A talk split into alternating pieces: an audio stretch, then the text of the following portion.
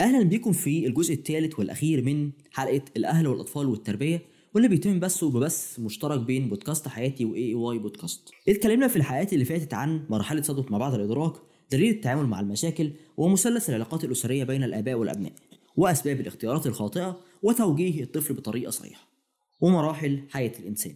النهارده هنجاوب على أسئلة غاية في الأهمية ويا رب الحلقة تعجبكم. دايما بيجي في بالي حاجة مهمة جدا وهي زي كده بنقول صوابعك مش زي بعضها.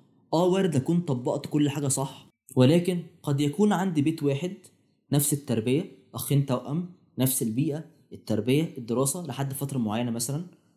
نفس كل حاجة تقريبا وبتلاقي كل واحد ليه طباعه الخاصه آه أنت بتربي وبتعلم ولكن في كم مؤثرات خارجية مهول بيأثر على ولادك. كم المعطيات الموجودة أصلا اليومين دول مهول. حتى لو ولادك قاعدين معاك غالبا هيبقى كل واحد أصلا فيكم ماسك موبايله. بالتالي آه التربية قد تكون أساس ولكن الحياة حاليا بقت طايرة. إيه الأساس ده؟ بقى مجرد مرجع بنرجع له لما نحب نقف على الأرض من تاني. لكن طول ما إحنا طايرين مع الدنيا بتبقى التربية ذكريات في دماغنا.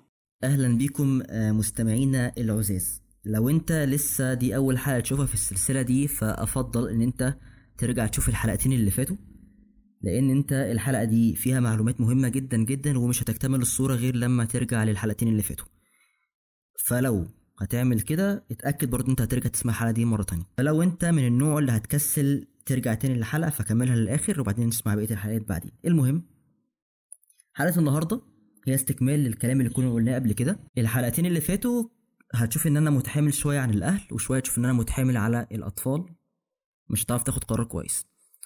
ولكن خلينا برضو نكون صراحة مع بعض آه، كلنا بشر فلازم نكون منصفين وإحنا بنفكر. عشان كده حبيت أقول رأي تاني مختلف عن رأيي شوية أه وأسمع من حد تاني. مين الضيف اللي معانا اللي بقالي كتير بعلن عن حلقته؟ سحر صلاح. لما سألتها أقدمك إزاي آه قالت لي مش عايزة أقدم نفسي غير بحاجة واحدة اللي هي إن هي عايزة تساعد الناس اللي حواليها. ولذلك إحنا هنقول رأينا الشخصي لهدف واحد بس اللي هو عايزين نشاور لك على حاجات أنت ممكن تكون مش شايفها أو شايفها ومكسل تبص عليها كويس. فدعونا نرحب بضيفة الحلقة سهر صلاح إزيك يا سهر؟ أهلا بيكي إزيك يا عمرو؟ عامل إيه؟ تمام الحمد لله. كله زي الفل؟ الحمد لله زي الفل. سحر من الناس اللي بت... بتحب التصوير جدا. امم ومن فترة كده كانت مصورة آه، شوية صور رهيبة ل- لأس- الأقصر وأسوان صح؟ صح فعلا. تمام. الصور دي أنا رحت المكان ده قعدت هناك أسبوع الصراحة يعني كان أفضل أسبوع في حياتي. آه كان في ذكريات بقى مع أصحابي وكده خاصة إن ده كان آخر سنة في الكلية. فاللي هو يعني الحمد لله إحنا خلصنا كلية وكل واحد راح في سكة. ما قعدناش بنتقابل زي الأول. فالذكريات كلها كانت مرتبطة بالمكان ده. آه ما قعدتش فيه كتير وما اتعاملتش مع الناس اللي هناك كتير مجرد بس أسبوع. فده بالنسبة لعمرنا ولا حاجة. بس التعامل نفسه كان كان الموضوع كان لطيف خالص. يعني حتى الناس اللي كانوا معانا في في الرحلة اللي ما كانوش صحابنا لا كان في كان في كده ود و... امم ده كاننا فعلا. عارفين بعض من 20 سنة. ما تفهميش بقى ده بسبب المكان ولا ولا يعني بسبب الناس مثلا كانت واخدة أجازة فاللي هو فصل أصلا من مشاكل الحياة ولا ولا إيه بالظبط؟ هو دايما بيقولوا المكان ده لو رحته يوم حتى عمرك ما هتنساه. دي حقيقة. آه ده فعلا. فممكن تحكي لنا كده عن إيه شوية حاجات حلوة حصلت في يعني عايزين نشجع الناس تروح ال- الآثار الجميلة اللي هناك دي. لا بجد هو أنا رحت قعدت فيه أسبوع. كان تقريبا من أمتع ال- الأماكن اللي أنا رحتها في حياتي. وفعلا مش مش هتتنسي. وعلى رأي بابا قبل ما أروح كان بيقول إيه هي فرصة مش هتتنسي. وفرصة مش آه، مش هتيجي تاني. دي حقيقة. يعني أنا حبيت أكتر آه، الأقصر مش أسوان. يعني آه لأ أسوان بص الأسوان آه، أسوان عايشة شوية فيها روقان كده. لكن الأقصر كانت آه، عارف بقى انت بتشوف آثار كده بتقف قدامها اللي هو الحاجات دي اتعملت إزاي؟ إيه ده؟ الحاجة بتبقى التمثال ولا ال... أي حاجة قدامك واقفة قدامك ما شاء الله كم متر قدامك أنت واقف هي الناس دي عملت الحاجات دي إزاي بجد؟ هو أصلا الموضوع ده أنا أنا ال- الفترة دي كان كان في عندنا شغل في مشروع التخرج. امم فبس الفكرة إن إيه هو أنا ما كانش في بإيدينا إن إحنا نغير ميعاد الرحلة لأن الرحلة كانت طالعة تبع الجامعة مش تبع القسم تبع الجامعة نفسها ككل. فما كانش في فرصة غير كده اللي هو أنت خلاص يا باشا أنت لو ما رحتش دلوقتي مش هتروح تاني. آه. وفعلا كانت فرصة عشان تجمع صحابنا وكده. ف ف أهل أسوان طيبين جدا جدا. أهل الأقصر نفس الفكرة بس أنا اتبسطت في الأقصر أكتر عشان كان المكان اللي فيه كان أفضل يعني. آه.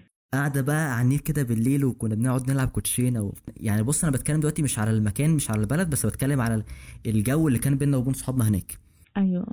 كنا كان إيه كان في فرصة أكتر إن إحنا آه يعني أسوان كنا رايحين أصلا هلكانين ساعتها وكنا تعبانين جدا. أيوه إحنا رحنا الأقصر الأول برضو فالأقصر آه، قعدنا فيها أكتر من أسوان فأنا كنت حاسة برضو إن أسوان محتاجة وقت أكتر عشان عشان نشوفها كلها وعشان آه، ما نزهقش. يعني إحنا كنا رايحين أصلا هلكانين من كتر الجري في في الأقصر وفي المعابد اللي في الأقصر.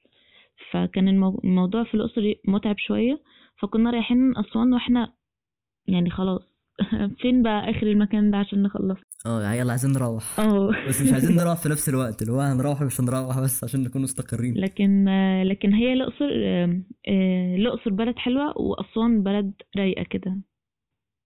عايزة عايزة لها أسبوع لوحده كده عشان تحس بروقان كل حاجة فيها. وبحس إن فيها عيشة أكتر. أه عايزين نروح تاني. أه. طيب آه بتصوري صح كده؟ بصور. بحب أصور. حلو. يعني أنا بحب أصور ما وبيطلع إبداع على فكرة يعني من من غير مجاملة يعني بيطلع إبداع فعلا. ده شكرا. آه عفوا. دلوقتي ال ال أنا مثلا من الشخصيات اللي إيه أنا للأسف ندمت على الموضوع ده بعد ما بعد ما, ما كبرنا شوية. آه كنت بحب لما أروح مكان جديد أو أو أي مكان بحب أستمتع بالمكان. تمام. ما است... يعني ما بكونش بحب أصور. فكرة إن أنا أوثق ال- ال- اللحظة دي ما ما حسيتهاش أو ما حسيتش بأهميتها غير بعد ما إيه كل واحد من الشلة راح في, في اتجاه يعني. آه لدرجة إن أنا حتى الصور الشخصية أنا أنا, أنا عامل كده فولدر عندي صوري آه في مثلا بتاع تسع, صور مثلا. وانت تسع صور من من أول حياتي. هو في إيه طيب دلوقتي؟ آه بس في نفس الوقت لما في حاجات مثلا بتكون موثقة في الدفعة فبرجع أتفرج عليها تاني في كده عارفة شجن كده وحنين للماضي؟ أوقات ما بقاش لطيف اللي هو يعني انت نفسك تتجمعي مع الناس دي تاني بس الموضوع مش مش ظابط. بسبب شغل بسبب سفر بسبب ان كل واحد من منطقه تانية وبلد تانية. ف هو أنا مش مش عارفة عارف. بداية حبي للتصوير ده بدأ إزاي بس أنا بقيت بحس إن أنا أوقات كتير بنسى أصلا آه، بنسى بنسى إن أنا رحت المكان ده أو بنسى إن أنا آه، عديت بالفترة دي أو بالمرحلة دي. فبقيت بحب أوثق كل حاجة بصورة. يعني أنا مش بضيع الوقت كله على التصوير مثلا. لا أنا ممكن أصور صورة صورتين ثلاثة من الوقت ده أو من المكان ده. وبعدها آه، أستمتع طبعا بكل حاجة موجودة عادي.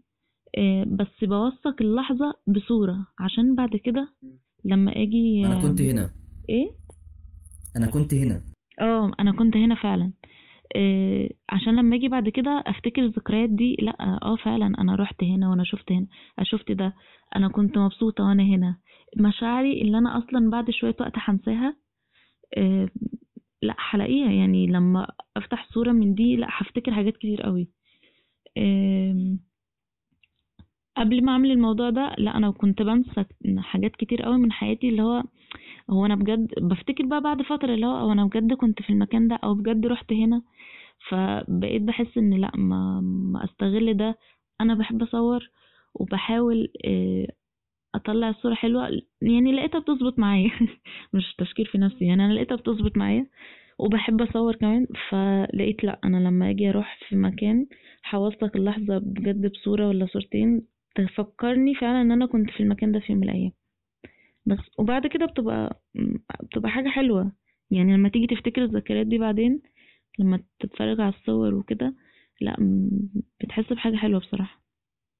اللي هو أنا نفسي أرجع هنا تاني ده كان في ذكرى نفسي أرجع هنا تاني إيه. بقى آه، افتكرت مواقف ذكريات أيام ناس كانوا معاك وما بقوش معاك كده. في سؤال دايما بيجي في بالي هل إحنا بن- بنحن للمكان ولا لحالتنا النفسية في المكان؟ يعني هل أنا مثلا مبسوط عشان أسوان كانت حلوة والأقصر كانت كويسة ولا بحن إن أنا ساعتها كنت رايق قوي وفي فرحة بقى و... وفي ناس حتى كنت أعرفهم بقالنا سنين بس ما ما, ما طلعناش الجانب المشرق قوي من شخصيتنا ده غير لما كنا فاضيين ودماغنا رايقة. بنحن الاتنين. للمكان ولا؟ الاتنين يعني أنت ممكن أصلا تحن لحاجة آه، ما كانتش آه، يعني الناس اللي موجود اللي كانوا معاك فيها ما, ما بقوش موجودين. يعني أنت ممكن تفتح صورة كده لمكان أنت رحته بس الناس اللي كانوا معاك مش معاك. بس أنت ما بقوش معاك لأي سبب من الأسباب. ف هتلاقيك بتحن للمكان بتحن للوقت اللي كنت مقضيه هناك رغم انه ممكن يكون ذكرياته مش حلوة. ما, ما بقتش حلوة مثلا أو الناس اللي كانوا معاك ما بقوش معاك. فهتلاقيك بتحن للمكان آه، إن أنت ياه أنا كنت هنا في يوم من الأيام فعلا. وفي نفس الوقت آه، الناس اللي كانوا معاك واللي ما بقوش معاك هتلاقيك آه، اللي هو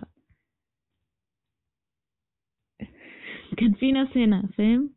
فأنت بتحن للاتنين ل... للوقت ولمشاعرك وقتها ايا كان إذا كانت فرحة ولا غيره وبتحن في نفس الوقت للمكان اللي أنت كنت فيه هناك. ممكن تروحه مرة تانية بس لأ ممكن وأنت لما تروح المرة التانية كل عينك أصلا مش جايبة غير ال- الفترة المرة الأولى فاهم؟ المرة الأولى اللي أنت كنت فيها. أنا دي فعلا حسيتها إمتى؟ بعد ما اتخرجنا. كنت بخلص ورق في الجامعة فاللي هو رحت الجامعة كده دخلت القسم عندنا مم. القسم اللي كنا بنقعد فيه 24 ساعة الناس أيوة، اللي جوه. ما أعرفهمش حتى الدكاترة والمعيدين بس أنت مش شايف غير الناس كلهم. القديمة صح؟ آه اللي هو يعني روح روح الناس اللي كانت في المكان هي اللي كانت محلية المكان مش المكان ذات نفسه آه أنا دلوقتي بقى تهت في حاجة مم. كان في حد كده كذاب طلع قال لك إيه قال ال المكان آه، قال إيه قال الوقت تقريبا بالأشخاص مش بالمكان أو حاجة زي كده فده لا، لا، كذاب المكان ولا عنده بناس. حق؟ ولا ولا إيه بالظبط؟ يعني الاتنين مع بعض ولا واحد بس؟ مش عارفة بس أنا دايما بقول المكان بناسه. يعني أنت ممكن أصلا مكان كنت متعود دايما يكون في حد فيه وفجأة آه، الحد ده ما بقاش موجود. أيا كان ما بقاش موجود في يعني راح مكان تاني سافر توفى أيا كان. أنت أصلا بعد ما كنت بتحب المكان أنت مش قادر تدخله. رغم إن هو هو نفس المكان رغم هو هو نفس المكان اللي أنت بتحبه. بس فجأة لأ مش ما بقتش عايز تدخله. ليه؟ أنا دايما بقول إن المكان بناسه يعني كان في حد هنا هو ده اللي محل المكان. ايا كان المكان إيه ممكن المكان أصلا ما يكونش حلو. بس الناس اللي كانوا موجودين في المكان هم اللي كانوا محلين المكان. ف لا لا الكل- الكلام ده كان كذب. المكان بناسه فعلا. يا كذاب. تمام. آه ودي هنا أول أول آه أول سبق صحفي في الحلقة. آه. المكان بناسه سهر صلاح تمام؟ آه ماشي. فكرة برضو إن إحنا اتكلمنا إن المكان بناسه والناس هناك طيبة جدا وكان في آه شخصيات حلوة طلعت أو جانب من شخصياتنا طلعت في المكان ده ده برضو بيودينا لنقطة تانية اللي هو ماشي طب ال- اللي كان ظاهر لنا قبل كده ده كان ظاهر ليه؟ يعني ليه فجأة حد كان مثلا مثلا مركز مثلا في حاجة واحدة مركز مثلا في شغله بس فجأة لما راح كده والدنيا بقت هزار ولعب وضحك ومش عارف إيه بقى عادي وتمام وطلع حتة كده جواه ما كانتش بيظهرها للناس كلها. هو كده كان مثلا فاصل قوي ولا دماغه كانت مشغولة جدا ولا هو بيحاول يدي لنفسه فرصة إن هو يستكشف حتة جواه ما يعرفهاش ولا هو نفسه متلخبط ولا إحنا اللي متلخبطين ولا في إيه بالظبط؟ هو بصراحة الإنسان كمية جواه كمية لخبطة كده إحنا لو قعدنا ندور جوه الإنسان أصلا هتلاقيه كمية لخبطة يعني متاهة. متاهة بجد والله. هتلاقيه يعني مرة فرحان مرة زعلان مرة بيستكشف حاجات ف... ومرة مشغول ومرة مضغوط يعني هو هو نفس الشخص. بس مرة حران ومرة بردان. ال- الإنسان مر يعني هو مش بيبقى متلخبط هو بيبقى متلخبط هو مش بيبقى تايه كده اللي هو لا هو فعلا ممكن يكون مشغول في شغله وفجأة راح في مكان آه، بقى واخد الطاقة وال... والمود بتاع المكان فاهم؟ رغم إن هو في حتة تانية مضغوط وطلع عينه. فده اللي أنا فهمته فكنت هقول لك ما هو نفس الشخص عادي. لا متنفس يعني هو كان في مكان الدنيا كلها فوق دماغه فجأة راح مكان تاني آه، هو رايح يستمتع بس. أيوه ده فعلا. فالموضوع اختلف بالنسبة له خالص. يعني فاللي هو ليه لأ ما نغيرش مثلا أو ما نكونش شخصيه تانية حتى لو لكام يوم. بنخلق البدلة شوية. آه بالظبط. إحنا الاتنين تقريبا اتفقنا على إن الناس هناك كانت آه في كده كمية طيبة. إحنا مش عارفين جاية منين. دي حقيقة بجد لما سألت حد من أسوان قال لي جملة جميلة جدا. قال لي علشان إحنا بنشرب من النيل من بدايته. امم قبل ما يعدي على أماكن كتير ويتعكر. انت جربت تشرب من النيل بتاع أسوان؟ ما جربتش بس شفته في خزان أسوان. كان في فرق رهيب بينه وبين اللي بنشوفه. اللي هو إيه كمية النقاء ده؟ ده فعلا. أنا آه، حد من صحابي جرب إن هو شرب منه وجاب كم يعني جاب مية كده من ال من النيل. المية أصلا صافية. صافية كده و- ونقية بجد. أنا ما شربتش منها بصراحة. بس عارف قالوا يعني طعمها يشبه للم... أحسن من المية المعدنية. يعني فيها نقاء كده حلو قوي أنا ما جربتش بصراحة. بس إحنا مش عايزين. نخبط في الحلل بس المياه المعدنية أصلا في كتير آه، مغشوش.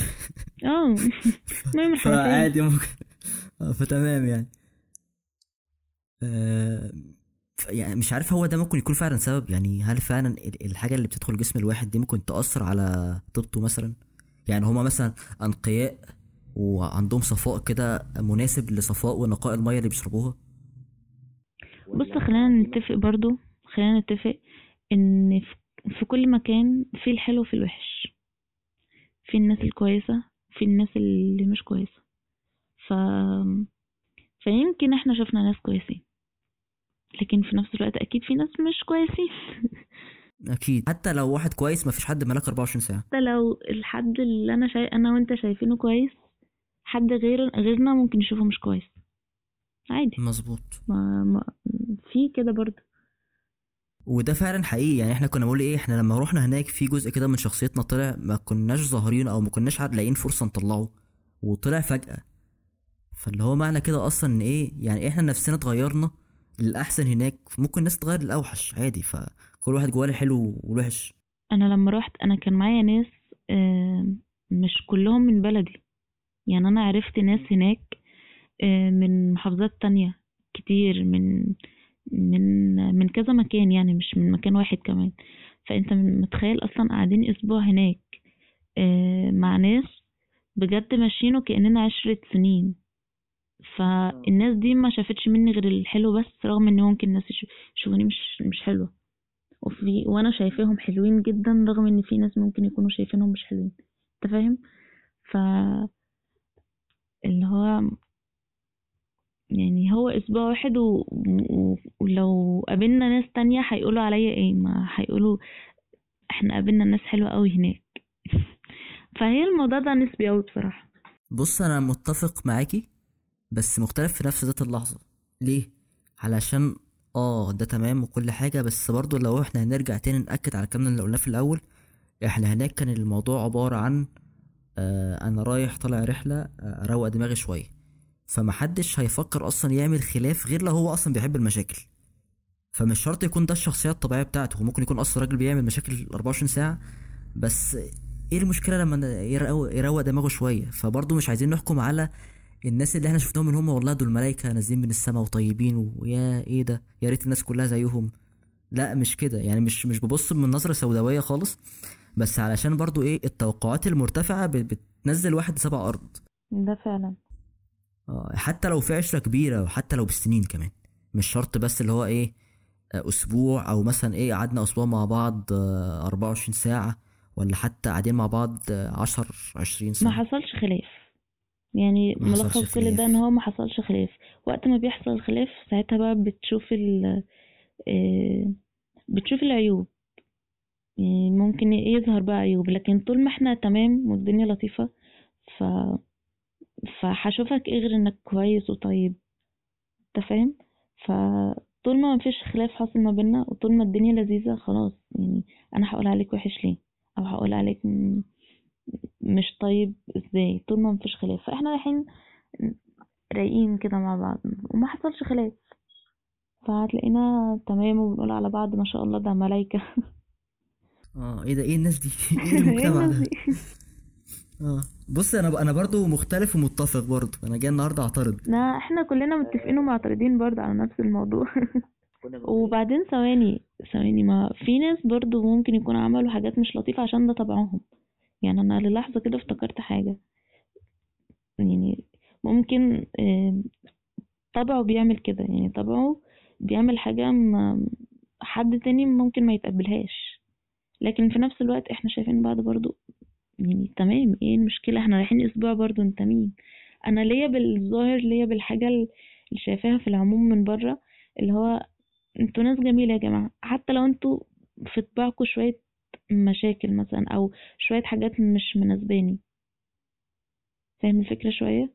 اللي هو آه في حاجات ممكن تحصل تضايق لكن عادي إحنا رايحين نستجم. هو برضو يعني حتى لو حد طلع جزء من اتخانق مثلا في مرة طلع جزء وحش من شخصيته فده برضو مش معناه إن هو كده على طول عشان برضو ما نحكمش على حد. بس في نفس الوقت برضو خلينا نكون متفقين على حاجة إن كلنا فينا مشاكل وفينا عيوب فمفيش حد فينا كامل. ده فعلا. ده رقم واحد يعني. لو حد شايف نفسه كامل ومفيش زيه في الدنيا فهو كده أصلا حط نفسه في وش المدفع بتاع الغرور والنرجسية. هيلاقي فجأة كده الناس كلها عمالة تجري وهو واقف في مكانه ومعتقد إن هو أنا خلاص كان أصلا أطور من نفسي ليه؟ أنا كده وصلت لأقصى حاجة. مفيش حد بيوصل. إحنا بنفضل لحد طول عمرنا بنتعلم. ممكن حد كبير حد كبير في السن يتعلم من طفل صغير حصل له حاجة. يعني حصل قدامه موقف من حد ممكن يتعلم منه رغم إن هو حد كبير فإحنا طول عمرنا بنتعلم. دي حقيقة جدا بس برضه هرجع أقولك إن لازم نقتنع إن إحنا مش كاملين علشان لما حد كبير يقابله حد صغير يحاول يعلمه حاجة أو حتى مش شرط يعلمه بشكل مباشر هو يتقبل حاجة زي كده. هو يا ده صغير و... واستفدت منه. في ناس بتبقى أصلا رافضة ده اللي هو يا ابني أنت أنت ابن امبارح يا ابني أنت أنت بتعمل إيه؟ انت جاي تعلمني شغلي. دي بتبقى مشكلة بقى آه، عند الشخص نفسه. اللي هو أنا خلاص شايف نفسي أنا أنا فاهم كل حاجة. فاهم؟ أنا أنا أنا عارف كل حاجة في الدنيا فأنت مين عشان تقولي صح ولا غلط؟ بيبقى هو مش مدي نفسه فرصة إن هو يتعلم. بالظبط. شايف إن هو خلاص يعني أنا أنا أنا كامل رغم إن هو الكمال ده الكمال ده لله وحده. ما فيش حد كامل في الدنيا دي. كلنا عندنا حتة ناقصة الملكة بتاعت الموضوع ده إن هو إيه؟ الاعتراف بالحق. يعني في مرة كده قلت إيه؟ الاعتراف بالمرض النفسي أول خطوة في خطوات العلاج. دي ما أنا- جدا. أنا كل كلامي حكم عامة. طول ما أنا معتقد إن أنا آه، ما عنديش مشكلة والناس هما المشكلة من عندهم هم هما اللي مش فاهميني هم اللي مش كويسين هم اللي ما تربوش كويس. ده في حد ذاته مشكلة. بالظبط. إنك طول الوقت شايف إن المشكلة مش عندي وعند غيري فده في حد ذاته مشكلة. يعني ربنا يهدي. ربنا يهدي. وأنا بصراحة اللي بيخوفنا أكتر إن الواحد ساعات بيخاف لا يكون في حاجة من الحاجات دي وهو معتقد إن هو معترف بالغلط اللي عنده بس في نفس الوقت مش معترف. فاهمة؟ يعني أنا بقول إن أنا عندي مشكلة بس مثلا ما بسعاش في الحل بتاعها. بقول إن أنا عندي مشكلة بس مش فاهم المشكلة صح. بقول إن أنا عندي مشكلة مثلا بس مش شايف إن هي مشكلة كبيرة قوي يعني. طب إيه المشكلة؟ من الناس كلها عندها مشاكل محدش كامل. يعني باخد ال- الحكمة من الموضوع باخدها في اتجاه اللي هو أريح بيه ضميري اللي هو آه يا باشا أنا عندي مشكلة وكل حاجة بس أنا مش هتعالج. فاهمة؟ فاهم دي برضو حاجة تقلق شوية. عارف إمتى أصلا هيدور إن هو يتعالج؟ لما المشكلة دي تبقى عاملة له أزمة. أزمة ليه هو؟ أزمة ليه هو؟ مش لحد غيره يعني مش أزمة ليه هو؟ أزمة مع نفسه لما يقف للحظة كده ويقول لأ فعلا الحاجة دي عاملة لي مشكلة.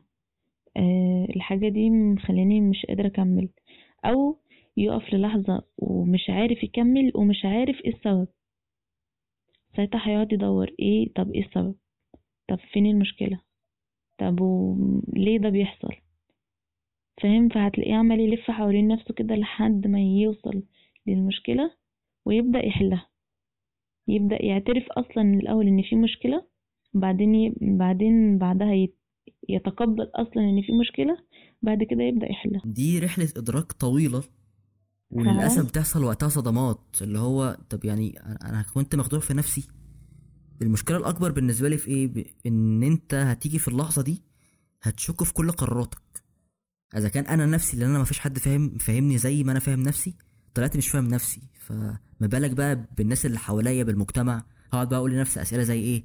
هو فلان ده كان بياخدني على قد عالي يعني أنا كنت أصلا وحش معاه بس هو مثلا إيه كان مراعي العشرة اللي بينا هيجي مثلا مرة يقول لك يعني أنا دلوقتي قراراتي كلها غلط معنى كده إن أنا مش هقدر آخد قرار مستقبلي؟ طب ما يمكن أصلا لحظة الإدراك اللي أنا فيها دلوقتي دي قرار برضو غلط وأنا مش شايف صح. فهيقعد يشكك في كل حاجة حتى في أساسيات تربيته وأساس اللي هو مبني على أصلا من الأول. دي لوحدها مشكلة. يعني لحظة صعبة المفروض إن يبقى هي بتبقى صعبة إزاي؟ فعلا. بتبقى لحظة صعبة فعلا بس آه، المفروض بقى اللي يحصل إن هو يوقف نفسه يوقف تفكيره السلبي. يعني هي هتبقى لحظة حلوة هتوصله يعني هي لحظة صعبة بس هتوصله الحل. لو اتعامل معاها صح لو اتعامل مع آه، طريقة تفكيره صح. لكن لو فضل يكلم نفسه بطريقة سلبية وإن آه، ده كان بياخدني على قد عقلي ده كان مش عارف إيه بدأ يشكك في كل حاجة كانت بتحصل ساعتها هيوصل لحتة مش لطيفة. لكن لو بدأ يعترف بس إن في مشكلة وبدأ يمشي في المشوار إن هو يحلها بطريقة كويسة يعني بدأ يفكر بطريقة كويسة بتفكير بتفكير إيجابي هيعرف يوصل لحل. لكن لو هو اختار الطريق السلبي إن هو قعد يشكك في نفسه يقلل من نفسه يقلل من ثقته في نفسه يقول على نفسه كلام سلبي لا ساعتها هيوصل بيه الموضوع ما- لحتة مش لطيفة. فهي دي يعني تقريبا هي دي حل المشكلة إن هو لا المفروض هو أول ما يبدأ الكلام السلبي ده يوقف نفسه. لا يقف ويقول لا. مش هفكر كده مش هقول كده. يبدأ يعرف إن لأ في في مشكلة وأنا بدأت أعرفها. فلما بدأت أعرفها أبدأ أتقبل أصلا إن في مشكلة وأبدأ المشوار بتاع يلا نحلها بقى. مش يلا نقول لنفسنا كلام سلبي.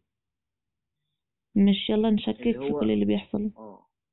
اللي هو دلوقتي في منطقة مفيش حد هيساعدني غير نفسي في المقام الأول. دي حقيقة. حتى لو رحت لأعظم دكتور هو مش هيعرف يوديني في منطقة غير لو أنا رحت بنفسي معاه. مش هيجبرني على مثلا إيه والله أنت أنت كويس. مش هيعرف يجبرني على كده. هو هيخليني أنا أفهم ده لوحدي. عمر أصلا ما هتروح لدكتور وتقول له أصل أنا مكتئب ومتضايق وع- وعندي مشكلة. إيه لأ يعني حياتي بايظة. فالدكتور هيقول لك آه أصل عندك مشكلة كذا كذا كذا. لأ. آه أصل هو ما بيعملش كده. هو مش هيجي يديك روشتة يقول لك اعمل كذا واعمل كذا. هو هيفضل معاك لحد ما يدور لحد ما انت اللي تدور على المشكلة وتدور على الحل مع نفسك. يعني هو ما فيش دكتور هيقولك آه، آه، يلا بينا أنا لقيت لك المشكلة اهي ويلا بينا نحلها. مفيش حد يعمل كده. هو هو بيبقى مشوارك مش هيعرف بالظبط. هو الموضوع هو الدكتور مش ساحر. هو هو الدكتور فعلا مش سهل هنا آه هو هنا الدكتور مساعد ليك. بمعنى أنا دلوقتي حتى لو أنا عندي دكتور وخدت القرار ده خلاص أنا رايح أتكلم وعشان أحل المشكلة اللي عندي. برضو العقل اللاواعي بتاعي يخليني في حاجات كده أخبيها. بينسيني بقى الحاجة يخليني أغير شوية أحط شوية آه، بهارات على الموضوع عشان أعمل اكشن عشان مثلا أطلع إن أنا المظلوم ويعني الناس ظلماني. حاجات من كده. فاللي هو لو أصلا لو من كلامي خلاني فجأة كده بعد نهاية الجلسة والله بص أنت عندك في واحد في حياتك هو اللي عامل لك الكوارث دي كلها. اقطع علاقتك بيه. ما كانش حد غلب. ده هو فعلا. اللي إيه هو كنت هو أروح لاي دكتور إيه؟ واقول له ما تقول لي إيه سبب المشكلة اللي في حياتي.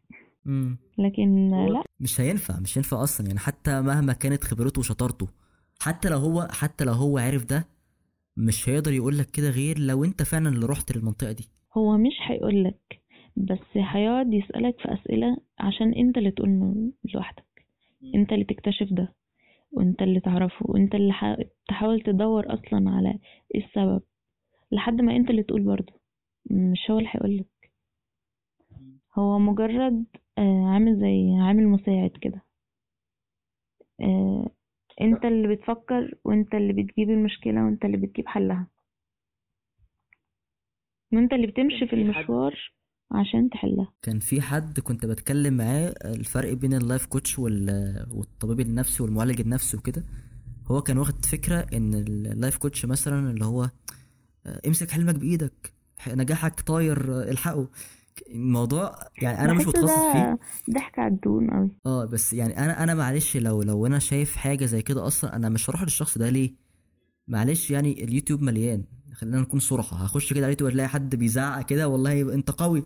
أنت تقدر آه، مش عارف تعمل المستحيل. ده أنت قدها. وأي مشكلة أنت عديتها لوحدك. آه ممكن يكون الكلام صح.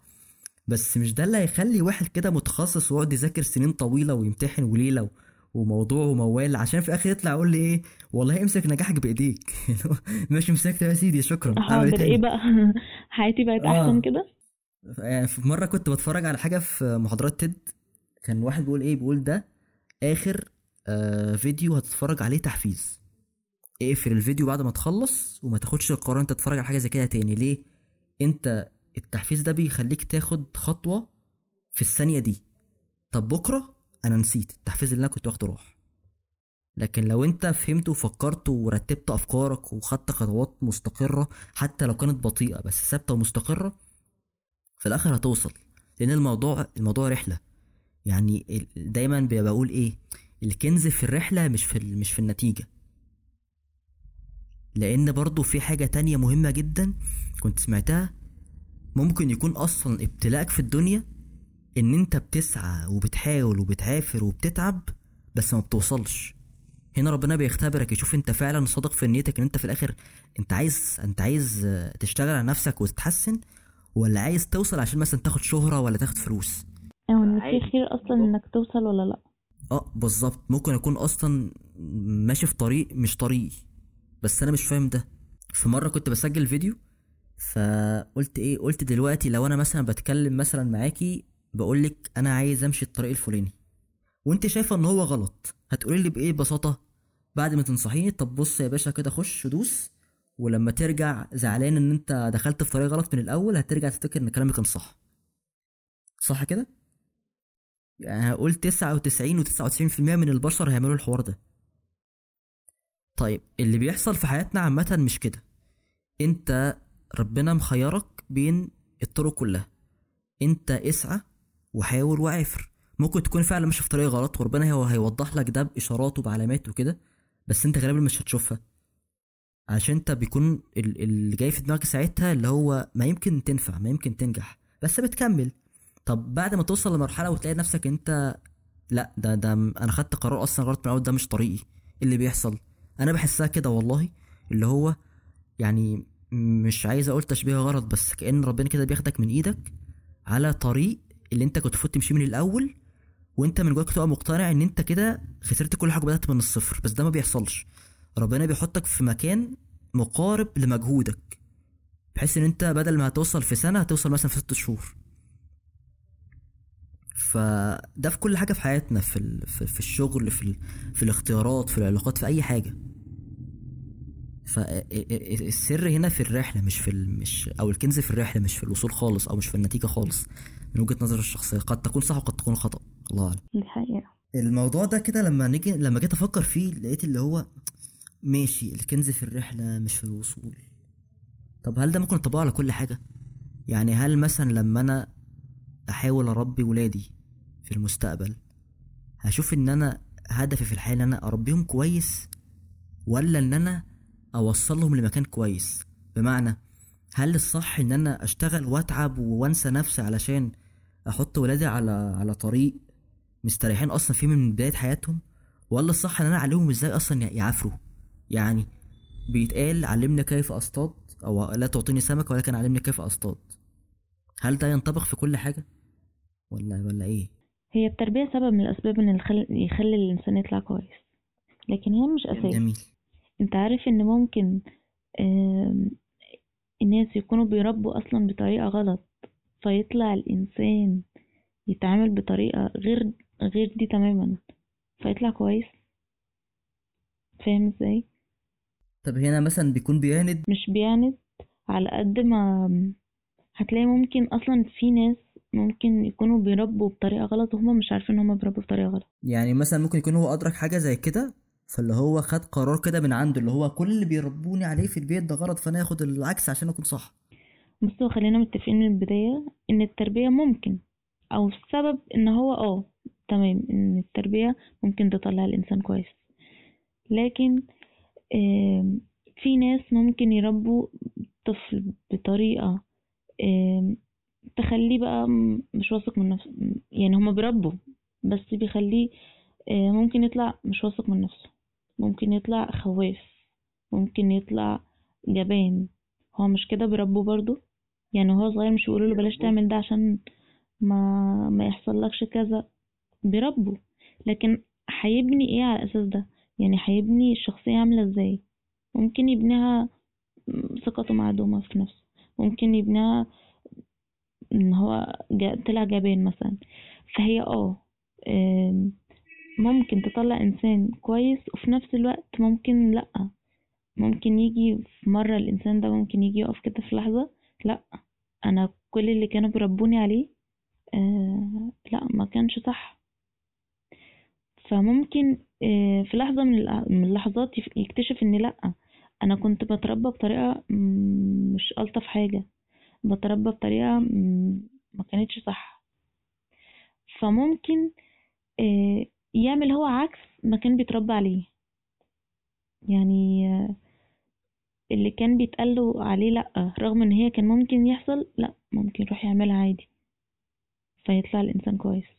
أنت فاهم الجملة؟ يعني فاهم إن أنا ممكن فاهم. فاهم إن ممكن فعلا التربية آه تطلع الإنسان كويس وفي نفس الوقت لأ هي مش سبب أساسي. ممكن الناس يكونوا مفكرين إن تانية. بيربوا لكن هما ما بيربوش. بيطلع في الآخر إن لأ. آه، كل المجهود اللي كانوا بيعملوه ما ما كانش صح. بس ده إحنا بنتكلم فيه آه، بنتكلم زمان. دلوقتي لا دلوقتي يعني إحنا المفروض أصلا نعلم آه، الأب والأم إزاي يربوا قبل ما يربوا.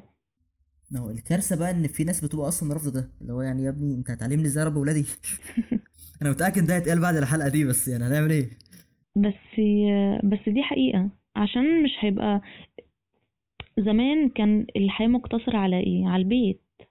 فهما مش شايف مش شايفين غير بابا وماما. لكن دلوقتي شوف بقى صحابهم دروس مدرسة موبايلات ليل نهار نت. ففي حاجات تانية ممكن تربي أصلا وانت الأب والأم ده ممكن يكونوا قاعدين في البلالة مش مش حاسين بحاجة أصلا. أم، مفكرين إن أنا إن أنا كده بربي.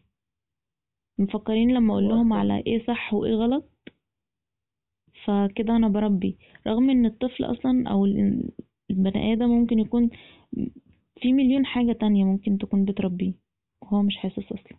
هو لازم يعرف الصح والغلط وازاي يتعامل مع الغلط لما يشوفه لأن هيشوفه. الناس كلها مش هتربي نفس التربية. أكيد. واصلا زمان أصلا زمان الناس كانت بتحكي إن هو الناس كلها في نفس المدينة عارفين بعض. وفي الشارع البيوت ما بتتقفلش غير ساعة النوم. فالناس كلها عارفة بعض. فأنت مثلا لو عندك ابن وراح يلعب مع جارك فأنت عارف جارك وعارف العيلة كلها وعارف ولاده وعارف أخلاقهم وعارف تربيتهم فأنت مش هتبقى قلقان. ليه متربيين مع بعض؟ انت و- و- وجارك ده؟ وبالتالي أنت عارف أخلاق ابن جارك هيبقى طالع إزاي. لكن دلوقتي لا الناس كترت الموضوع بقى زحمة أكتر آه والموضوع دخل فيه بقى إيه جو العولمة. أنت عندك آه آه وأنت قاعد في مصر هتعرف حاجات موجودة في دول تانية أصلا. وهتكلم ناس من دول تانية تأثر بالناس دي. فاللي هو ما عادش الموضوع محكوم زي زمان. وانت مش عارف كمان آه، البيت اللي جنبك مربي ابنه إزاي؟ ممكن يكون مربيه بطريقة بالظبط. تانية. آه، على مبادئ تانية على قوانين وعادات تانية. فانت ممكن ابنك أصلا آه، لو لو يعني مثلا ليه صاحبه في بيت تاني انت مش عارف أصلا هو هياخد منه إيه أو هيلقط منه إيه.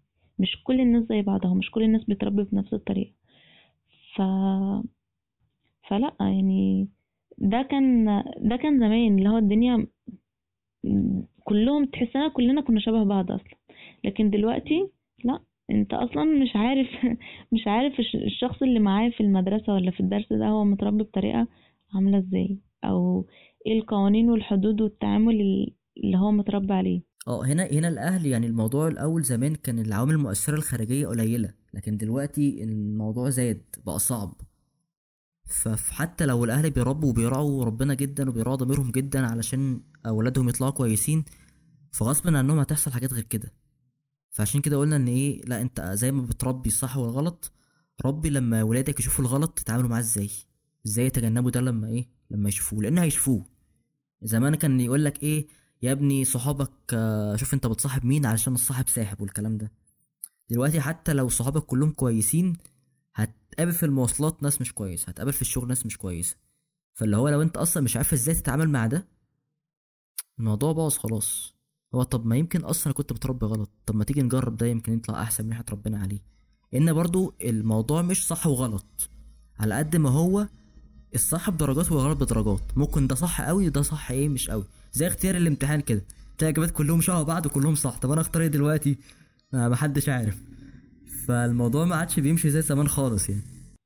وأنت عارف أصلا إن ممكن ممكن يكون في أهل هما مش مش بيربوا على قد ما إيه عندهم قوانين وعادات وقيم في بيتهم حاجات ثابتة فاهم؟ اللي هو آه، مش مم يعني مثلا مش هيجي يقولك اعمل كذا لكن ده في بيته ده مثلا إيه زي أهل ما بيشتموش دايما يعني مش دايما بيشتموا. فانت مش هتروح تقول لابنك ما ما, ما تشتمش. هو مش جه يعلمك ما انك ما تشتمش. لكن هو من غير ما يعني قصدي إيه ان هو من غير ما يجي يربيك بالطريقة دي هو أصلا ده القيم والعادات والقوانين الثابتة اللي في بيته اللي في بيته. هو كده كده مش عارف يقولك على كل حاجة بس بيتعامل بطبيعته بالصح فأنت شايف ده. فأنت آه هو ممكن يكون يعني مش قالك واحد اتنين تلاتة تعملهم لكن أنت شايف ده في البيت. فاهم؟ يعني الأب والأم ممكن يكون مش ليهم تأثير قوي في التربية لكن ده العادات والتقاليد اللي هو أصلا اللي هم عاملينهم في البيت أو دي الحاجة الثابتة اللي في البيت. فمخليك طالع إنسان كويس رغم إن محدش قالك آه، اعمل كذا وما تعملش كذا. فاهم إزاي؟ ممكن أختلف معاكي واختلاف شديد كمان. اختلف. أنا أنا متفق مع ده في حاجات معينة بس برضه مختلف في حاجات أكتر اللي هي في كتير جدا من العادات والتقاليد والثقافة اللي الناس كتير اتربت عليها أصلا مش مظبوطة. على سبيل المثال مثلا حد اتربى على إن الناس آه ليهم آه أهمية جدا في حياتنا ولازم نراعيهم في كل حاجة. حتى لو هاجي على مصلحتي آه حتى لو تيجي على مصلحتك إيه المشكلة المهم الناس تقول أنت راجل كويس ومحترم ومتربي كويس وأهلك ناس كويسين وكل حاجة. طب إفرض أنا جيت على نفسي إفرض أنا اضطريت أعمل حاجة غلط علشان الناس ما تقولش ده عمل وسوى. افرض أنا كنت عايز اعمل حاجة معينة كويسة وهتخليني احسن واحسن واحسن بس لا والله الناس ممكن ما تفهمش حاجة زي كده. فانت يا ابني امشي زي ما الناس كلها ماشية. عيش عيشة اهلك زي ما بيتقال.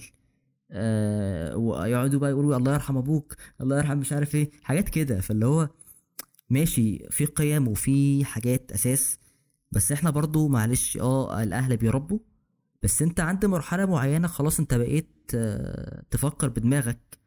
قبل ما ما تسأل حد تاني. المفروض ده يحصل حتى لو انت ما بتعملش ده. فأي حاجة برضو انت اتربيت عليها اسأل نفسك ده صح ولا غلط. ما ممكن تكون انت متربي على إن دلوقتي انت لو هتروح مثلا شغلك آه، ما تروحش غير لما الناس كلها تصحى. أنا بفتكس أي حاجة من دماغي. ده غلط دلوقتي. فأسمع بقى الغلط ولا أحكم دماغي وأفكر وأختار الصح حتى لو الناس تقول ده كذا وده كذا وده كذا. يعني أنا بالنسبة لي كده واخد قرار في حياتي إن جت فترة كبيرة إن أنا أنا مش عايز حد يزعل مني وعايز أعيش بسلام وكده. فمش فكرة برضو إن هو ما بحبش المشاكل على قد ما أنا مش عايز بعد ما أرحل آه، وأنتقل لمكان تاني حد إيه يقول والله ده كان الله يرحمه كان راجل كويس بس ده كان فيه كذا وكذا وكذا وكذا ومش عارف أنا مش عايز ده أنا عايز الناس كلها تفتكرني بالكويس. فده كان بيخليني أوقات أراعي الناس بطريقة باجي بيها على نفسي. فجيت عند لحظة كده معينة خدت قرار أي خطوة أعملها في حياتي هفكر فيها من اتجاه واحد اللي هو ده صح ولا غلط؟ هيفيدني ولا مش هيفيدني؟ لو هيفيدني وصح ومش هيأذي حد تاني خد القرار. طب الناس وال... والناس ومش عارف إيه خلينا صراحة مع بعض محدش بيستنى مع حد. الشخص الوحيد اللي هيفضل مكمل معاك طول عمرك أنت. لا قرايب ولا أصحاب ولا جيران ولا أهل ولا أي حاجة خالص خالص خالص أنت وبس. ف مش بقول تكون أناني بس تفكر صح. ما تضرش نفسك علشان حد هيقول أو حد هيفهمك غلط. لا اعمل الصح. طالما مش غلط طالما مش حرام وخلاص. طالما مش هتأذي حد تاني. ده هيرجعنا لحتة برضو آه، اللي خلانا نقول أكيد إن التربية مش آه، آه، يعني لما سألنا الأول التربية سبب إن الإنسان يطلع كويس قلنا يعني ممكن تكون سبب من الأسباب لكن مش أكيد. ليه قلنا مش أكيد؟ عشان ممكن يعني هتلاقي أهالينا بيربونا على حاجات مش دايما بتبقى صح. بس اسمهم بيربوا. لكن انت ممكن تيجي في فاهمين وقت من صح. الأوقات يعني برضه عشان ما, ما تحملش عليهم هما فاهمين إن ده صح. هما فاهمين إن هما صح. ممكن وقتها بالنسبة لهم صح ممكن وعيهم وقتها شايف كده. ممكن إحنا في سن أو وقت من الأوقات كنا شايفين إن فعلا كده إن فعلا ده صح. وعينا جايب جايبنا لكده اللي هو آه يمكن هما صح. بس هنيجي في فترة من الفترات لأ أنا كده باجي على نفسي. باجي على نفسي. إيه، مش ده اللي ينفع مع الدنيا دلوقتي. إيه، مش ده مش ده المفروض يحصل. مش ده مش ده. ده مش مناسبني. ف ده بعدين بقى يعني بعد ما بتاخد فترة كده لا. ممكن آه هم ربوني بطريقة معينة بس بس وتعبوا في تربيتي دي برضو. أنا معاكي في الفكرة دي بس عايزين برضو ننبه عشان يكون الكلام واضح للناس كلها كامل. ما يتاخدش جزء منه ويتفهم بطريقة غلط. إحنا هنا ما بنقولش إن مثلا الاهل مقصرين في التربية أو آه واخدين قرار إن هو ده صح وخلاص. برضو مش بنيجي عند الطرف التاني نقول إن الأطفال أو الولاد آه خلاص هما دي حياتهم بقى ومفيش داعي خالص أصلا لتربية البيت والكلام ده. ما بنقولش كده. بس عايزين نوضح إن الناس كلها يعني لأ فكر فكر. اللي أنت متربى عليه قد يكون صح وقد يكون خطأ ومفيش حد هيتحاسب معاك. فممكن تكون أنت متربى على حاجة صح جدا بالنسبة للناس كلها بس هي مش صح فعلا. فتيجي في الآخر أنت والله طلعت اتربيت بطريقة معينة إن أنت تطلع قليل الذوق بس أنت متعرفش ده.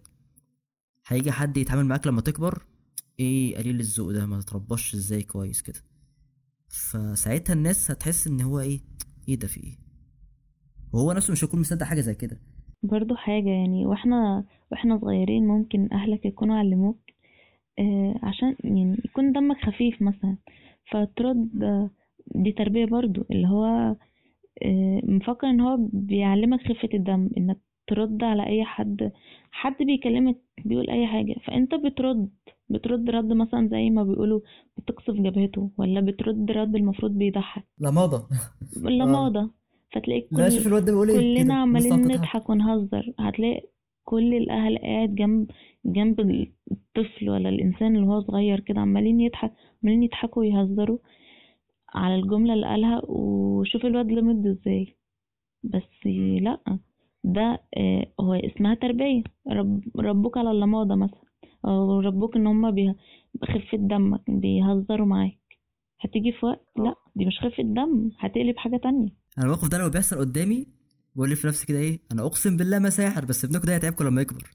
هو أيوة ده أنتوا مبسوطين فعلا دلوقتي بيه إن هو بيتحرك وبيضحك وبيلعب والكلام ده كله بس في حاجات لو ما توجهتش في الأول هو هيطلع على كده. هو خلاص ما فعلا. يعرفش إن ده أصلا غلط. وساعتها يعني لما الإنسان يكبر كده شوية ولو فكر مع نفسه بشوية وعي زيادة لما يكبر إن لأ أنا كده لما يبدأ يتحرج إن هو بدأ اللماضة اللماضة دي بقى زادت معاه إن هو بقى لسانه طويل لا آه وحد يحرجه فلا أنا أهلي كانوا بيهزروا ومبسوطين بيا وأنا م- برد كده على الناس. لا دلوقتي دي ما بقتش آه، لماضة ما بقتش دم خفيف. فلا يعني لو الإنسان وقع شوية ممكن لا ثواني أنا رب آم، أهلي كانوا بيضحكوا على الحتة دي زمان لكن أنا دلوقتي بقى بيضحك عليا. بيضحك عليا بسبب إن أنا لساني طويل شوية. أغير وهو ده. هو- وعي آه. جابني إن أنا لأ يعني الحتة دي مش لطيفة فيا مثلا. رغم إن أنا اتربيت على كده وأنا صغير لكن لما كبرت شوية لأ حسيت إن في مشكلة. آه كل كلنا وبابا وماما كانوا كلهم وعيهم في الوقت ده وإحنا صغيرين. آه بنهزر وبنضحك. لكن لما كبرنا شوية لأ تفكيرنا اتغير طريقتنا اتغيرت الناس اتغيرت. ممكن الموضوع ما بقاش اللي هو مبقاش يضحك. يضحك ومش ما آه. ما بقاش مقبول شوية. فلا فبدأنا نتغير. فلما اتغيرنا بقينا شخص كويس لكن مش اتربينا إن إحنا نبقى شخص كويس. أنت فاهم الفكرة؟ بنلف حوالين برضو إن آه التربية شيء أساسي جدا إن إن هو يطلع كويس لكن في نفس الوقت ممكن يربونا على حاجة إحنا نعمل عكسها تماما عشان نبقى نبقى أشخاص كويسين. بالظبط. هو الفكرة لو هو صغير هو شايف إن أنا لما بقول حاجة زي كده الناس بتضحك فأنا كده بلفت النظر ليا فأنا دلوقتي مهم محور الكون. آه، الله أعلم صح ولا غلط. إحنا برضو يعني إيه محدش فاكر وهو صغير كان بيعمل إيه بس بنحاول نفهم بس طبيعة البشر في الوقت ده. بعد ما كبر شوية ساعتها كانت أهله أهله بيعملوا إيه؟ بيضحكوا. ده شوف الواد بيقول إيه؟ وهزار وضحك وخلاص والموضوع خلص. ليه كده؟ كده هما شايفين إن هو دلوقتي مش مكلف بحاجة يعني آه، عيل وغلط. طب لما يكبر شوية لأ والله خلاص ده ابننا كبر لازم يكون كده إيه محترم وكلامه موزون ومش عارف إيه وبقى يجيب لنا مشاكل وبقى يعمل ويسوي. وهو من ناحيته كمان بقى شايف اللي هو إيه أنا الأول لما كنت بضحك وبهزر الناس كانت بتقعد تضحك. طب دلوقتي لا بيتضايقوا. طب أنا بقيت ده بقى دمي تقيل ولا طبعا لو فاكر يعني ولا ده أصلا غلط؟ طب هم طالما غلط طب هم كانوا الأول سامحين لي بده ليه؟ هل مثلا حسب سني ممكن أتعامل وأنا صغير بتعامل عادي وبراحتي لما أكبر شوية الموضوع اختلف؟ فالموضوع هنا شائك شوية لأن برضو أنا بصراحة ما عنديش معلومة هل صح إن أنت تكبر قبل ما وقتك يعني وأنت صغير أهلك يعملوك إن أنت راجل وكبير ولا آه، كل حاجة ولها وقتها. كنت قريت حاجة في الموضوع ده قبل كده؟ فكرة إن أنت أهلك يربوك إن أنت تكون معتمد على نفسك من صغرك دي حاجة كويسة ووحشة في نفس الوقت. طب كويسة؟ دي فاهمينها. طب وحشة ليه؟ علشان أنت هتيجي في وقت هتحس إن أنت دلوقتي طول عمرك معتمد على نفسك. ففي الوقت الخلاص وقت حرج أنت لازم تسأل حد أو لازم تطلب مساعدة من حد مش هتعمل ده. ليه؟ أنا عمري ما طلبت مساعدة من حد. ده فعلا. أوقات أوقات خلاص ده حياة أو موت. ده الموضوع ما عادش ما عادش هزار ما عادش فيه قابلين إن أنت إيه طب أنا هجرب لو غلطت أجرب تاني. هو موضوع اختيار واحد تجربة واحدة بس. فكرة إن الأهالي يربوا آه، الولاد على إنهم يعتمدوا على نفسهم دول- دي دي من أكبر المشاكل اللي ممكن تحصل أصلا آم، مع الولاد. ما ينفعش أصلا حد يربي حد على إنه آه، يعتمد على نفسه في كل حاجة دي. هيجي في وقت بجد آه، الطفل ده لما يكبر مش هيبقى طفل بقى بس لما يكبر بجد هينهار.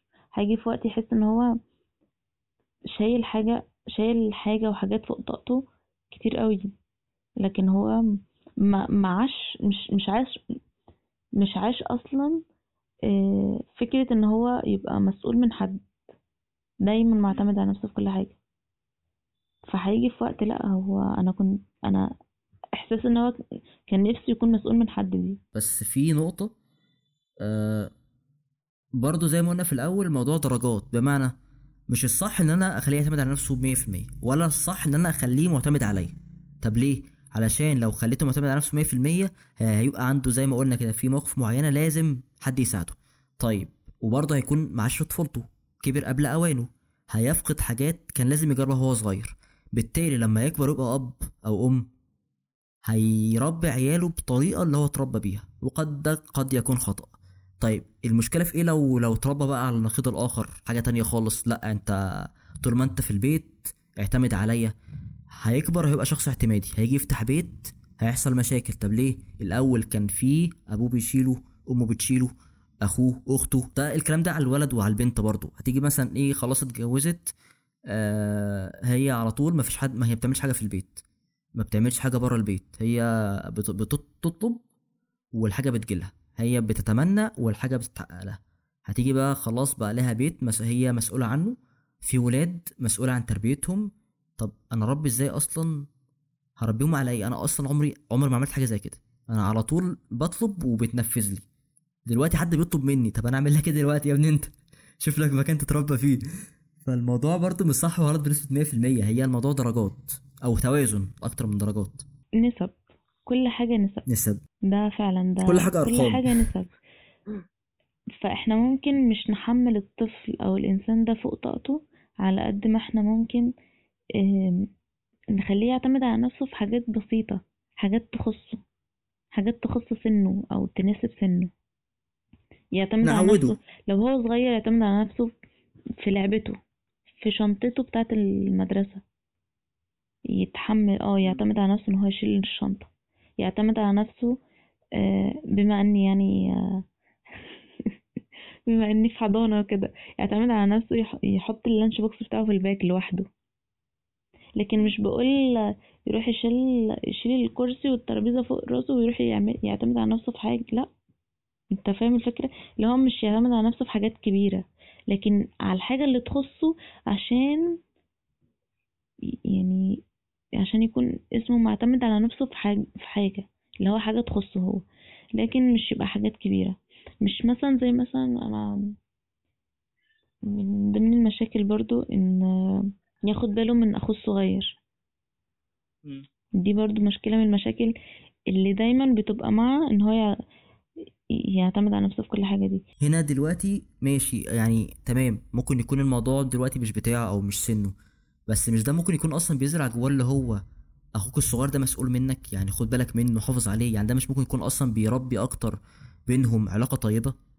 اللي هو ده ده مش بني آدم عادي لا ده أخويا يعني مني جزء مني برضو تمام. هي بتبقى حاجة لطيفة في الأول لكن إحساس الشخص ده لو هو طول الوقت آه، بيتقاله خد بالك من أخوك الصغير ده أخوك الصغير معلش شيل اللعبة من إيدك عشان تديها لأخوك الصغير آه، معلش آه، هو صغير وعايز صغير فاديله اللعبة يلعب بيها شوية. كل ده أو خد بالك من أخوك الصغير. كل ده إحنا ممكن نكون شايفينه حاجة لطيفة. عادي إحنا بنقوله بنربي محبة. لكن لأ هو مهما كان الطفل الصغير الطفل فهو شايف نفسه صغير برضه. يعني آه آه، أخوه أصغر منه لكن ما أنا طفل. ما أنا برضه صغير. ما أنا عايز حد ياخد هو باله يعني مني. آه اللي هو ادي لأخوك الصغير اللعبة. أخويا الصغير عنده ثلاث سنين وأنا وأنا أنا عندي أربع عندي سنين ست سنين. مثلا خمس في سنين إيه؟ أنا لا عايز ألعب أنا. كمان. آه آه. بجد. هو مش شايف نفسه حد كبير. يعني إحنا اللي شايفين آه إن ده كبير وده صغير. لكن هو مش شايف نفسه نفسه حد كبير. هو ما هو ما, ما أنا صغير برضو ما أنا عايز ألعب. أو إشمعنى إشمعنى ادي لاخويا الصغير وأنا لأ؟ ممكن تبقى مرة اتنين تلاتة إن هو ماشي هديله عشان هو أصغر مني. لكن لو الموضوع ده عادة لو التربية دي إيه لو لو الموضوع ده آه، موضوع تربية إن دايما بيقوله خد بالك من أخوك الصغير. معلش عشان أخوك الصغير. فلأ هيجي في لحظة إشمعنى؟ هيقول إشمعنى؟ هيأثر عليه نفسيا من من غير ما تكون حاسس أصلا. اللي هو طب وأنا؟ طب إشمعنى أنا؟ طب ما أنا عايز ألعب. بص بص يا سهر الجزئية دي بالذات أنا ما بخافش من المشكلة جوه البيت. أنا بخاف من المشكلة بره البيت اللي هي ال- العلاقات عامة اللي فيها آه، خد بس أو هات بس دي بتعمل مشكلة. لازم الموضوع إيه رايح جاي. فآه هو في البيت اتعود إن هو مثلا يدي أخوه الصغير وأخوه الصغير اتعود إن هو ياخد اللعب من أخوه الكبير. دول بقى لما يكبروا ويتعرفوا على ناس واصحاب وزمايل وكده واحد هيتعود إن هو بيدي بس مش هيعرف يطلب مش هيعرف يطلب حقه مش هيعرف يطلب آه، حاجة من حد مش هيعرف يتعلم. ما هو التعليم ده برضه إن هو بيطلب معلومه من حد مش هيعرف برضه يعمل ده. والتاني مش هيعرف آه، يدي حاجة. هو اتعود إن على طول بياخد الحاجة دي. على طول حد بيساعده على طول حد بيعمل له حاجته. طب هيتحط في موقف آه معلش يا فلان اعمل لي كذا. لا والله ما أعرفش. انت اعملها واديها لي لكن أنا اعملها واديها لك لا. هيبقى تابع يعني واحد هيكون قائد بس برضه في نفس الوقت هو ما ينفعش يكون قائد 24 ساعة والتاني هيكون تابع ودي كارثة إن هو يكون- تابع 24 ساعة. لازم يكون في توازن. فالجو لو جوه البيت مقدور عليها لكن لو بره البيت معلش لو الأخ استحمل ما هو برضه الغريب مش هيستحمل. ده صح. هتلاقي أصلا اللي بياخد بس ده آه، هيطلع في حتة أنانية شوية. هو عايز ياخد بس. انت انت المفروض تديني حتى لو الحاجة دي فوق طاقتك. أنا عايزها. فخلاص هاتها. ده برضو يعني آه، نوع من نوع التربية يعني اللي هو لأ في توازن في كل حاجة. كل حاجة لازم يكون فيها توازن. ما ينفعش مرة ليك ومرة عليه ومرة شوية ومرة شوية. لكن مش دايما مش دايما صح إن إحنا نقول لده معلش ده أخوك الصغير معلش آه، هاتها من أخوك الكبير. لا مش دايما. أنا م... ولو في البيت ولو في البيت هيجي الطفل الكبير ده آه، هيجي في مرة لا هيتعب هيتعب وهيحس وهيقول إشمعنى. أنا متأكدة من ده. هيقول اشمعنى هو مش فاهم برضه. هو مش فاهم يعني إيه أخوك الصغير دي. فهيقول في مرة من آه هو برة آه، في البيت مقدور عليه وبرة هتبقى صعبة شوية لكن في البيت لو دي عادة عادة. وبنقول له معلش ده أخوك الصغير هتلاقيه في مرة من ال... هيجي في وقت من الأوقات لأ. طب وأنا؟ اشمعنى هتلاقي في طفل ممكن موقف يحصل قدامك حد كبير يعني واحد كبير خمس سنين والتاني ثلاث سنين الكبير ده عامل آه، راسه براس الصغير. لا أنا عايز بقى اللعبة دي. عايز أخدها. يا ابني سيب عشان أخوك الصغير. لا أنا عايزها. الحب اللي كان بيتزرع في الأول هيتحول لغيرة وحقد وكره وكده. وهيجي في لحظة اللي هو طب أنا ليه مش الأخ الصغير؟ ده برضو يعني هيوصلنا كده لحاجة تانية اللي هو قد يكون التربية الخاطئة دي من وجهة نظرنا برضو يعني إحنا مش عايزين نجزم على حاجة إحنا بس شايفين حاجات قدام عينينا فبنحاول نشاور عليها بس مش أكتر ونقول رأينا فيها. ممكن تكون التربية دي فيها مشاكل فخلاص ولادنا كبروا طلعوا بره في الشارع لبقية المجتمع ف بيتعاملوا مع المجتمع ده باللي هم اتربوا عليه. المجتمع شايف إن هم غلط وهم شايفين إن هم صح. هيحصل هنا صدام بقى. فيعني معلش برضو خلينا نكون صراحة كل واحد فينا عنده مشاكله اللي مكفياه فأنا مش ذنبي إن أنت عندك مشاكل نفسية. طب ليه؟ مش عشان أنا وحش بس عشان أنا برضو عندي مشاكل ببساطة شديدة. فاللي هو آه ممكن تطبطب مرة مرتين هتراعي الظروف شوية مش عارف إيه بس زي ما أنت تراعي في حد مش هيراعي زي ما أنت هتطبطب في حد مش هيطبطب. طب أنت هتطبطب مرة مش هتعرف تطبطب أكتر من كده. فبرضه ماشي أنا دلوقتي بنتكلم عن نفسي طب أنت كطرف آخر عنده مشكلة طب ما تحس على دمك. هو أنا دايما بقول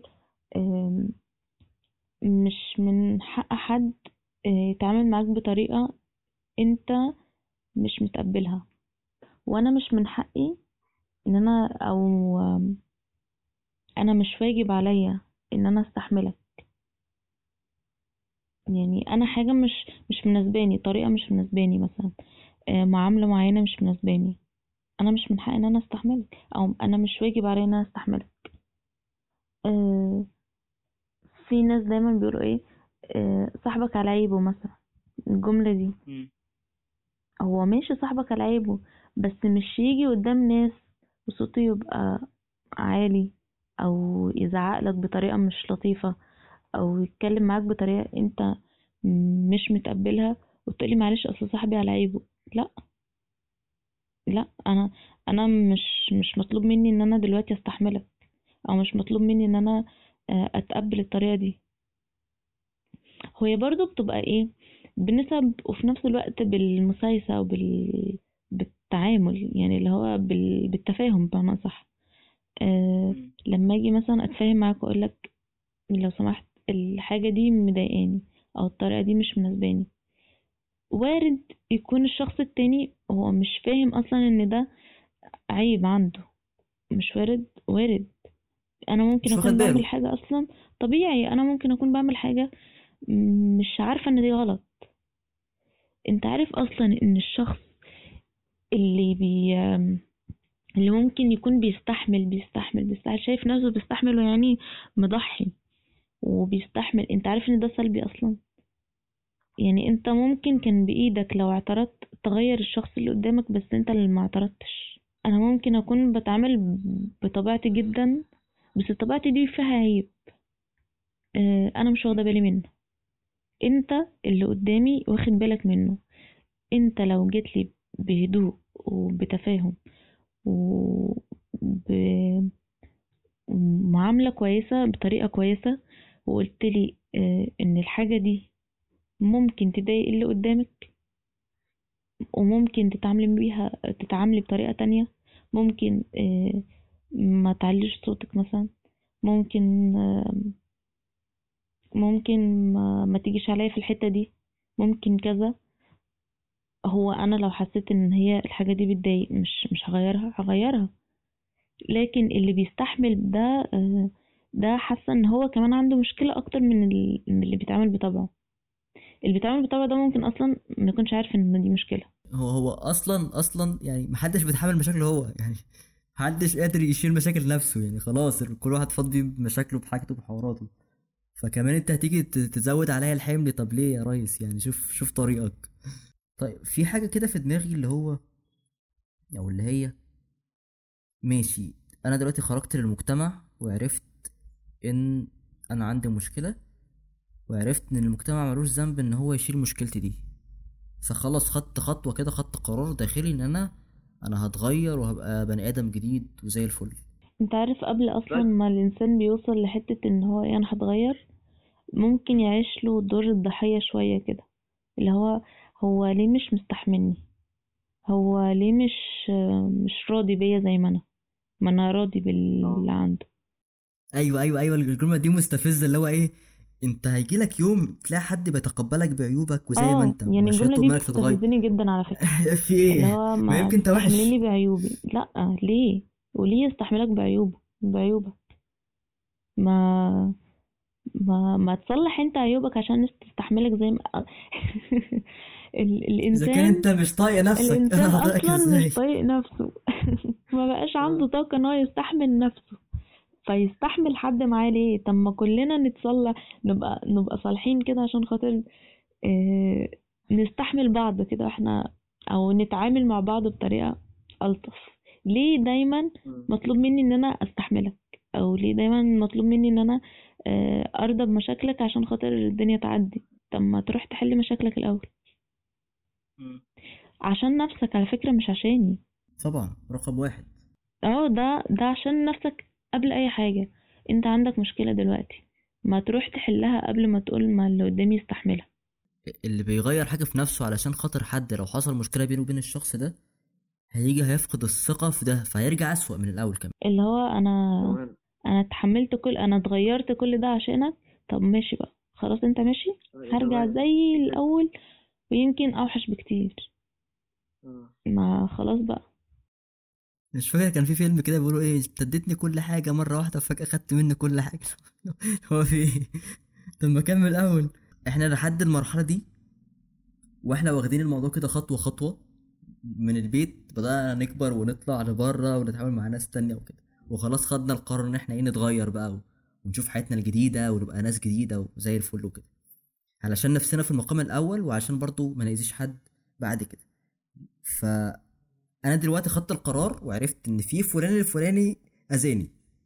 أنا عايز أحل الموضوع. في ناس تقول لك لأ واجه في ناس تقول لك إيه؟ لأ تخطى الموضوع لوحدك وأنت قادر تعمل ده لوحدك أحسن من إن أنت تواجهه.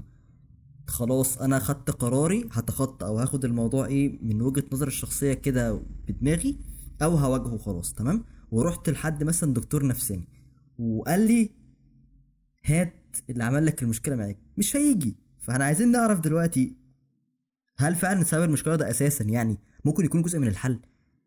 أنا وجهة نظري الشخصية ما حدش يعني كان جملة سمعتها قبل كده بيقول لك إيه ما حدش بيظهر خيبته أو ما حدش بيصور خيبته. في نفس الفكرة ما حدش هي هي هيطلع يقول أنا عملت مشكلة وأذيتك ويلا عشان إيه نصلح المشكلة دي. اللي هيتقال إيه؟ هيتقال والله أنت اللي اديتني فرصة. لا ده ده لو واجه طبعا. آه لا انت اللي عندك مشكلة. آه شوف في الأول مشكلتك وبعدين تعالى اتحاسب معايا. حاجات من من كده فيعني نتخطى ولا نواجه؟ وايا كان القرار إن ناخد كده اللي اذانا في إيدينا كده ونروح نحل مشاكلنا مع بعض ولا كده آه نعتقد داخلنا إن إحنا اللي اذانا ده مش هيحل أصلا حاجة هو هيزود الموضوع أكتر. إن لو كان بإيديه أصلا يحل ما كانش اذانا من الأول. أنا دايما آه، يعني أنا دايما بفضل المواجهة في أي حاجة. يمكن المواجهة دي هي الحاجة الوحيدة ال- اللي ممكن بعدها أنا أرتاح. يعني أرتاح نفسيا. أكون عملت اللي عليا بمعنى صح. لكن آه، مؤخرا بدأت أحس إن آه، طبعا المواجهة مش مش مناسبة في كل حاجة. زي إيه؟ آه، في حاجات ما ينفعش نتكلم فيها أو نواجه فيها. زي إيه؟ زي المشاعر مثلا. ما إحنا ما ينفعش نروح نواجه حد ونقول له آه أنت ما بتحبناش ليه؟ أو أنت عملت الموقف الفلاني ليه؟ والموقف ده كان مبني على المشاعر مثلا. إن هو مثلا عمل حاجة فاحنا رايحين نقول له معلش أنت أنت ليه أنت ليه عملت ده؟ أو ليه ليه كنت بتحب ده؟ أو ليه كنت بتكره ده؟ حاجة ملخصة المشاعر. فأنت عمرك ما هتعرف تواجه فيها. أصل هتواجه فيها في إيه؟ ما ما ينفعش. اختيارات شخصية. أنت ممكن تواجه في إن مثلا حد عمل حاجة موقف موقف أو أو مشكلة أو سمعت إن حد بيقول حاجة مثلا عليك أو عرفت إن في مشكلة حاصلة في في المكان شغلك مثلا. فأنت رايح تواجه إن إن لأ المشكلة دي أنا ما عملتهاش أو عملتها أو كذا.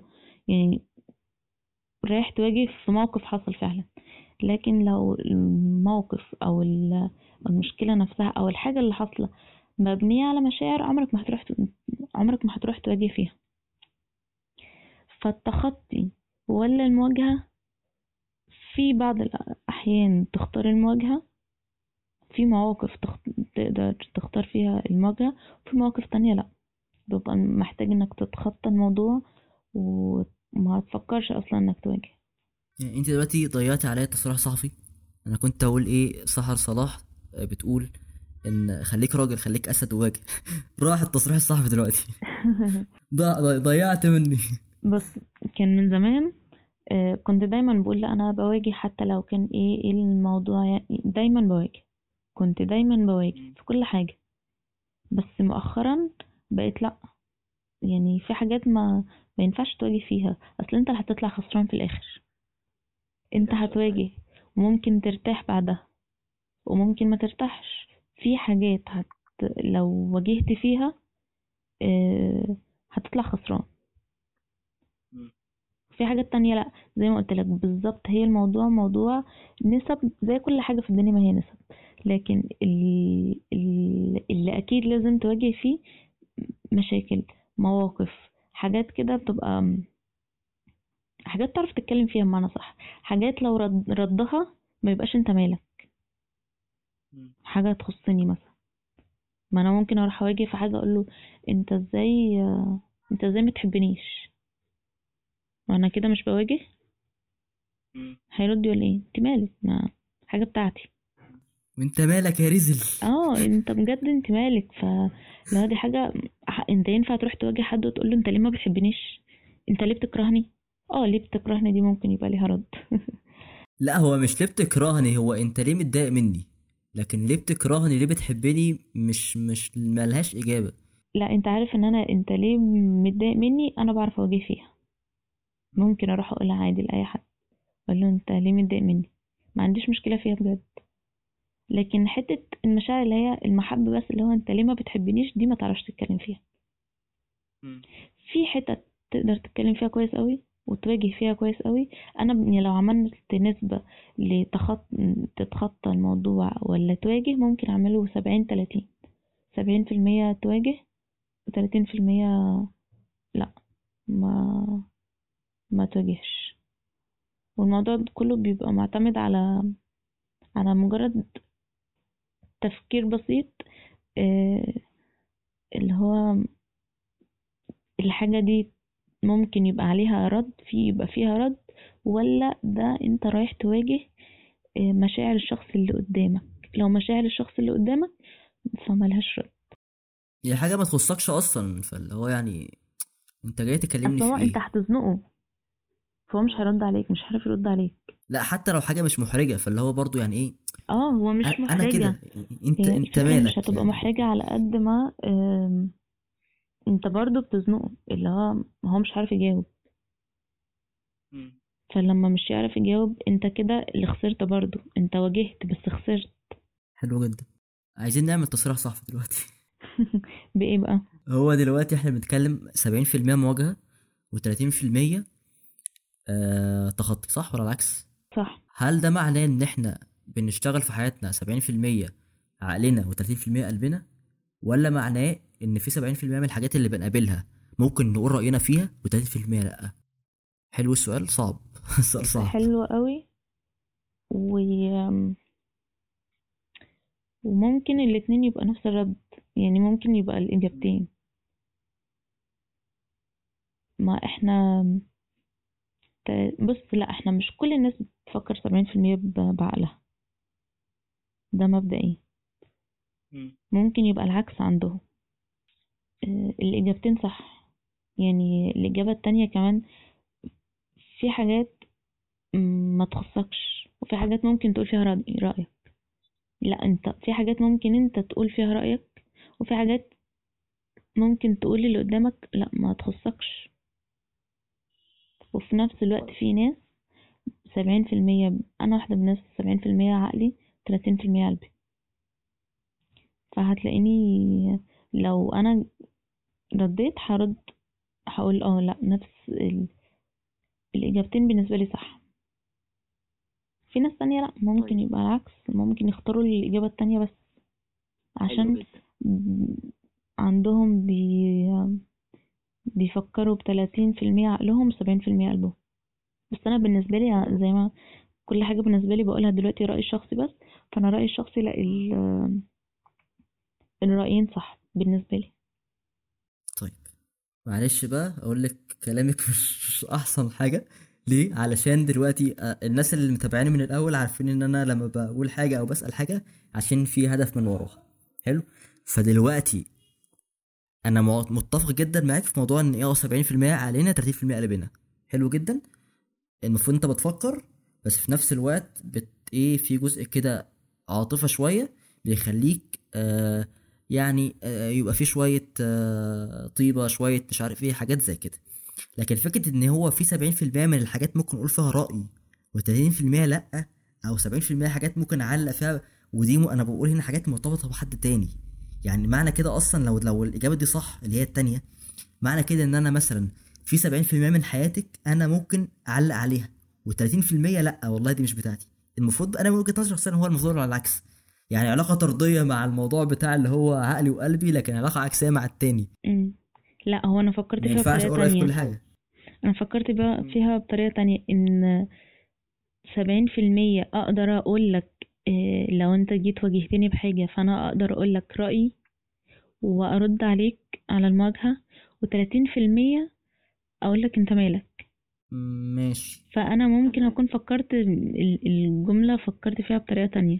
اللي هو أنا فعلا ممكن لما تيجي تواجهني فأنا أقول لك ردي وأقول لك السبب ال...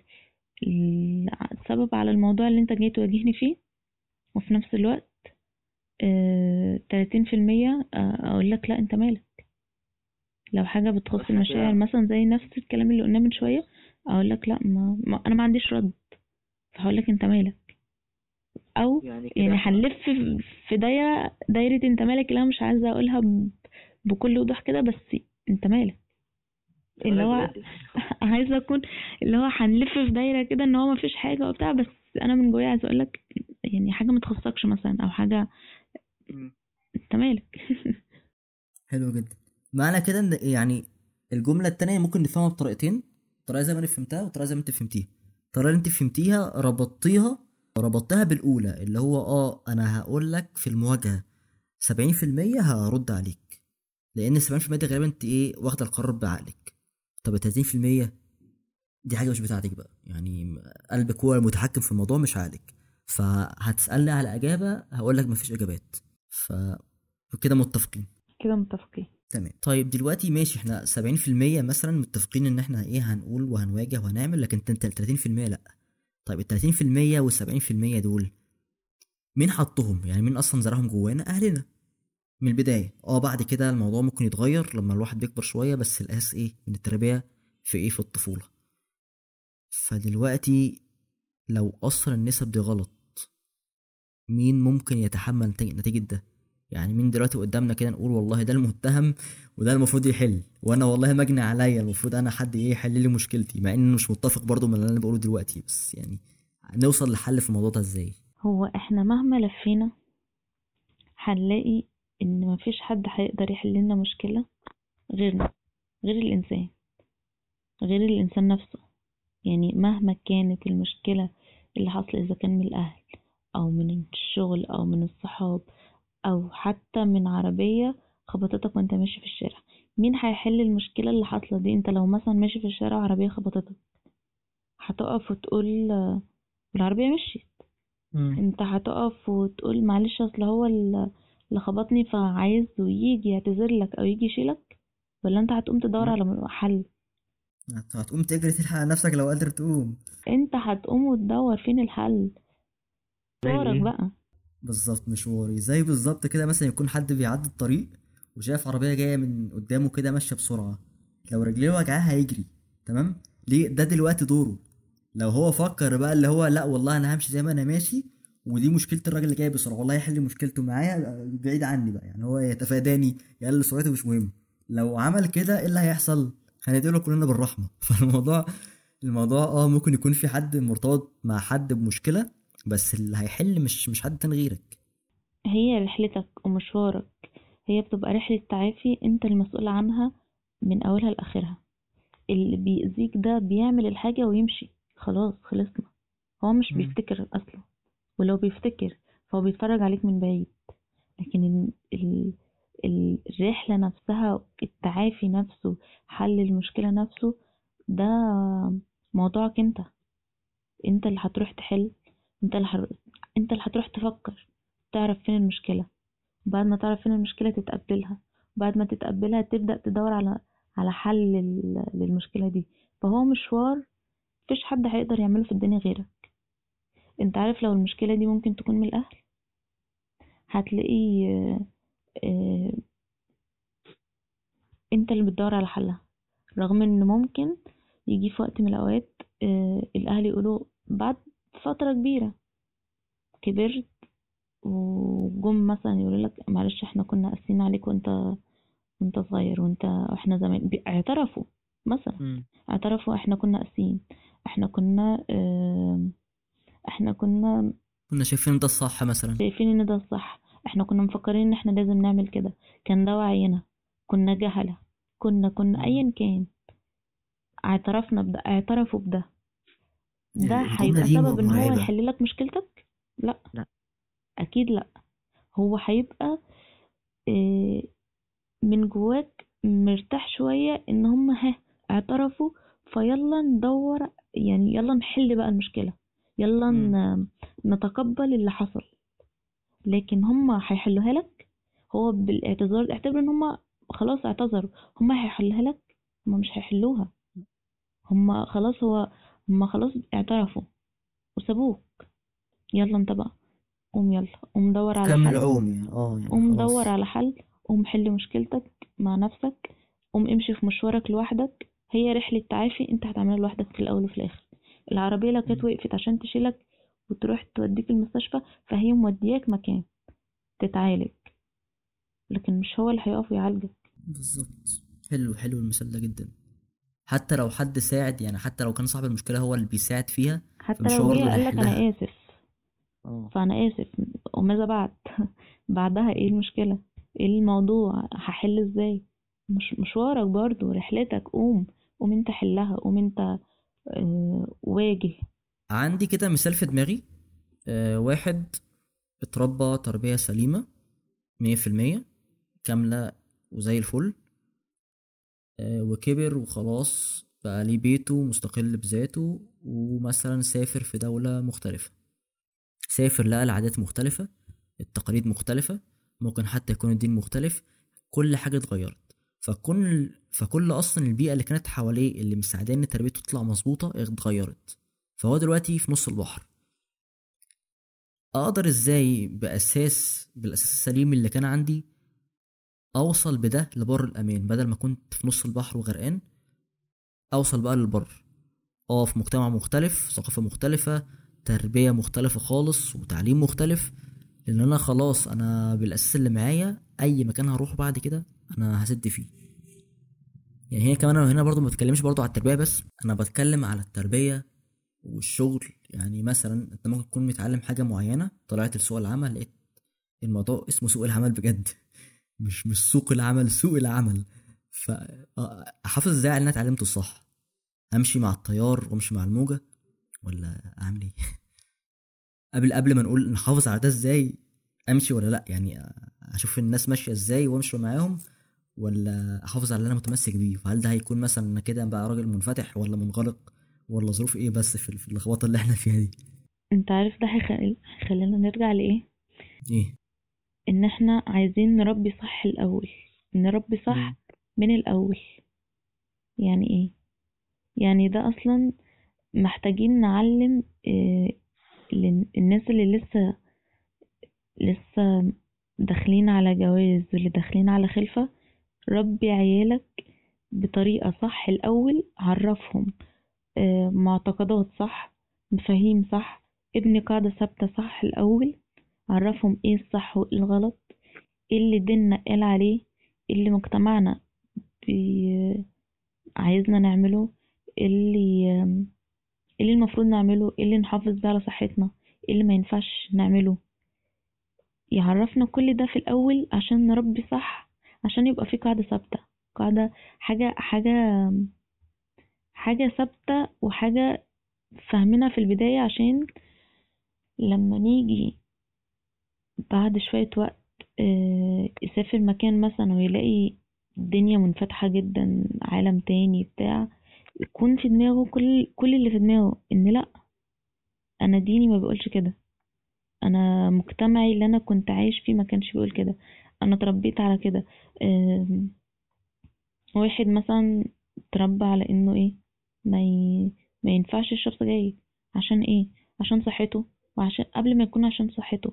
عشان دينه عشان حرام مثلا عشان مضرة بالصحة. فهيخلينا نرجع برضو لحتة إن إحنا عايزين نربي صح الأول. نربيهم على حاجات حاجات ثابتة في الدين في العادات والتقاليد. اتربينا على إن ما ينفعش نسيب الصلاة. ما ينفعش ما ينفعش الإنسان يكون ما بيصليش. مسلم ولازم تكون بتصلي مثلا. فأنت مهما سافرت في حتة آه، مساجد أصلا ممكن ما تكونش حواليك في ح- ممكن في بلاد لا أنت نادر لما تلاقي جامع ولا مسجد جنبك. بس أنت. متربي على ان الصلاة ده شيء أساسي. ما ينفعش تبقى مسلم وما بتصليش. فأنت مهما تروح ومهما تسافر ومهما يكون في عادات وتقاليد تانية انت متربي صح الأول على إيه؟ الص- الصلاة شيء أساسي. آه هتوه شوية لكن فكرك وأنا من رأيي يعني آه، طالما متربي في الأول إن دي لازم أو لابد منه أو شيء أساسي المفروض آه، يحصل هتوه وهترجع هترجع نفسك تاني. في دايما مرجع أنت بترجع له اللي هو أنا هتوه بس أنا عارف إن مكاني آه، مش هنا. ده فعلا. وكل حاجة بتبقى في بالمقاومة بقى. يعني أنا قارية بوست من من كام يوم إن كل حاجة في إحنا أصلا في الدنيا دي عشان ما بنعملش حاجة في في- الدنيا دي غير إن إحنا بنقاوم. بنقاوم آه، اللي عنده سكر بيقاوم أكلة حلوة عشان ي... عشان السكر. اللي مش عارفة بيعمل إيه بيقاوم إيه المقاومة طول الوقت بنقاوم. إحنا مسافرين في دولة أوروبية مثلا. أنا عارف في جنة وفي نار. أنا عارف إن الصلاة شيء أساسي. فأنا بقاوم كل الحاجات اللي حواليا دي عشان أمشي صح. بتوه شوية فعادي كل الناس بتتوه بس بيرجع تاني للي هو اتربى عليه للشيء الأساسي والثابت اللي كان في حياته للحاجات ال- اللي أهله آه، زرعوها فيه. بس برضو في نقطة مهمة. لو مثلا حاجة لها علاقة بالدين مثلا هو آه الأساس ده موجود. بس هل الأساس ده ماسك في, شخصية الشخص ده كويس ولا لأ؟ لو ماسك كويس فيكون علشان الشخص ده عارف أصلا هو ليه اتربى على ده. يعني أنا علمته مثلا ما يكذبش. طب ما بتكذبش ليه؟ علشان والله واحد اتنين تلاتة. علشان ده المفروض إن هو مش صح علشان ده المفروض إن هو حرام. غير لما أقول له لأ ما تكذبش. طب ما تكذبش ليه؟ والله لأ إحنا اتربينا على كده. اتربينا بيتنا ما بيكذبش هيجي يكبر طب هيلاقي الناس كلها بتكذب هيكذب معاهم. آه هيحس إن هو تاه وهيرجع إن هو ما يكذبش في الآخر بس لو عارف إن هو لأ ما بيكدبش علشان غلط علشان حرام علشان ممكن يأذي نفسه علشان ممكن يأذي حد تاني هيبقى الموضوع أصلا فكرة إن هو يتوه أقل شوية. آه ممكن يتوه بس هيبقى أقل شوية وهيرجع أسرع. لأن هو عارف بدل السبب عشرة. ده دور التربية. ده دور التربية بقى. ده اللي هنرجع لأول سؤال التربية سبب إن الإنسان يطلع كويس إيه هي التربية أصلا؟ يعني هنرجع تاني ل- ل- لإيه التربية؟ ما إحنا ما كل الناس بتقول إن هي بتربي. هو مش كل الناس بتقول بتربي. كل الناس بتقول بتربي. كل ال... ممكن أهالي ما بيعملوش حاجة غير إن هما بيأكلوا بيشربوا وبيقولوا بنربي. ده اسمها تربية؟ مش اسمها تربية. لكن إيه هي التربية؟ يعني دي التربية ال- بمعناها الصح اللي هتخلي الناتج عن كده آه إن هو عنده حاجات ثابتة في حياته مهما سافر ومهما راح ومهما جه لا أنا اتربيت على إن لازم أعمل كذا وكذا وكذا أتوه شوية مش مشكلة أقاوم وأرجع تاني. في أساس في في مرجع بيرجع له. في أساس ات- اتبنى جواه في أساس وفي تربية حصلت. خلته يبقى بن يعني خلته يبقى كده. يعني نقدر نقول إن الدنيا عبارة عن متاهة بس التربية هي الخريطة بتاعت المتاهة دي. صح كده؟ صح كده. تمام جدا. طيب في سؤال في دماغي ومتأكد إن في حد من اللي بيسمعونا هيسأله. إحنا بقالنا ساعتين بنتكلم التربية التربية التربية التربية. إيه هي التربية؟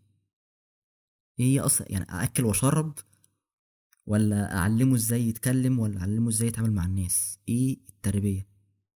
وإيه برضو عشان نقرب الإجابات أكتر لعقل الناس إيه الفرق بين التربية والرعاية؟ أنا لو طول الوقت ما بعملش حاجة غير إني بعمل أكل وبأكلك وبشربك ده اسمه تربية ولا رعاية. رعاية؟ رعاية. معلش معلش في الكلمة مائدة رحمن. بس. مش هينفع يبقى ده ده مسمى تربية خالص. ده فعلا أنا دوري في البيت بعمل لك أكل وشرب. واسمي أنا باجي على نفسي عشانك. طيب بتيجي على نفسك بتيجي على نفسك أو على نفسك الأب أو الأم عشاني في إيه؟ أنت بتقعد معايا تعرفني إيه تعرفني مثلا مبادئ أو أو أو مهارات عارف أصلا أنا مهاراتي إيه؟ عرفت إيه عرفت تطلع مني حاجة أنا موهوب فيها مثلا؟ لا. عرفت تحفر جوايا تشوف إيه اللي جوه اللي مستخبي وأنا معرفوش؟ مثلا؟ لا. فأنت كل ال... يعني كل اللي بتعمله إذا كان أب أو أم ده الرعاية.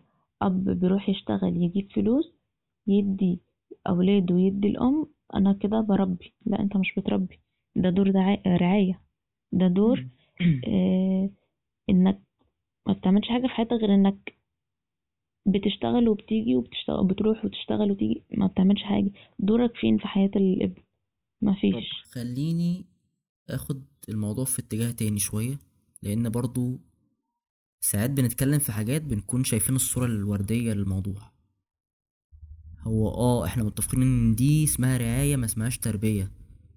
بس هل الاتنين على نفس الخط؟ يعني الاتنين المفروض يمشوا مع بعض متوازيين كده؟ الاتنين لهم نفس الأهمية ولا لأ بمعنى هل ينفع أقول والله لأ أنا دور الأب إن هو يرعى بس ودور الأم مثلا إن هي تربي بس؟ أنا بصراحة مش شايف إن ده صح. ليه؟ لأن كل واحد بيربي وبيرعى بطريقته الخاصة. لو أنا اعتمدت إن أنا بس كأب مثلا بشتغل وبتعب وبجيب حاجات معينة في ليا دور مهم جدا هيكون ناقص في, التربية وهيتأثر. وهيبان لما الناس دي تكبر. نفس الفكرة برضو بالنسبة للأم فما ينفعش ناخد ناخد يعني معنى أو شق واحد من الكلام ونقول هو ده بس. يعني التربية زي مه... زي ما هي مهمة فالرعاية مهمة. بمعنى لو أنا ربيت بس وما رعيتش يعني لو أنا علمتهم القيم والأخلاق والصح والغلط والكلام ده بس ما أكلتهمش. إيه اللي هيحصل؟ هيقعدوا في الشارع. هيقعدوا في الشارع هيعملوا إيه؟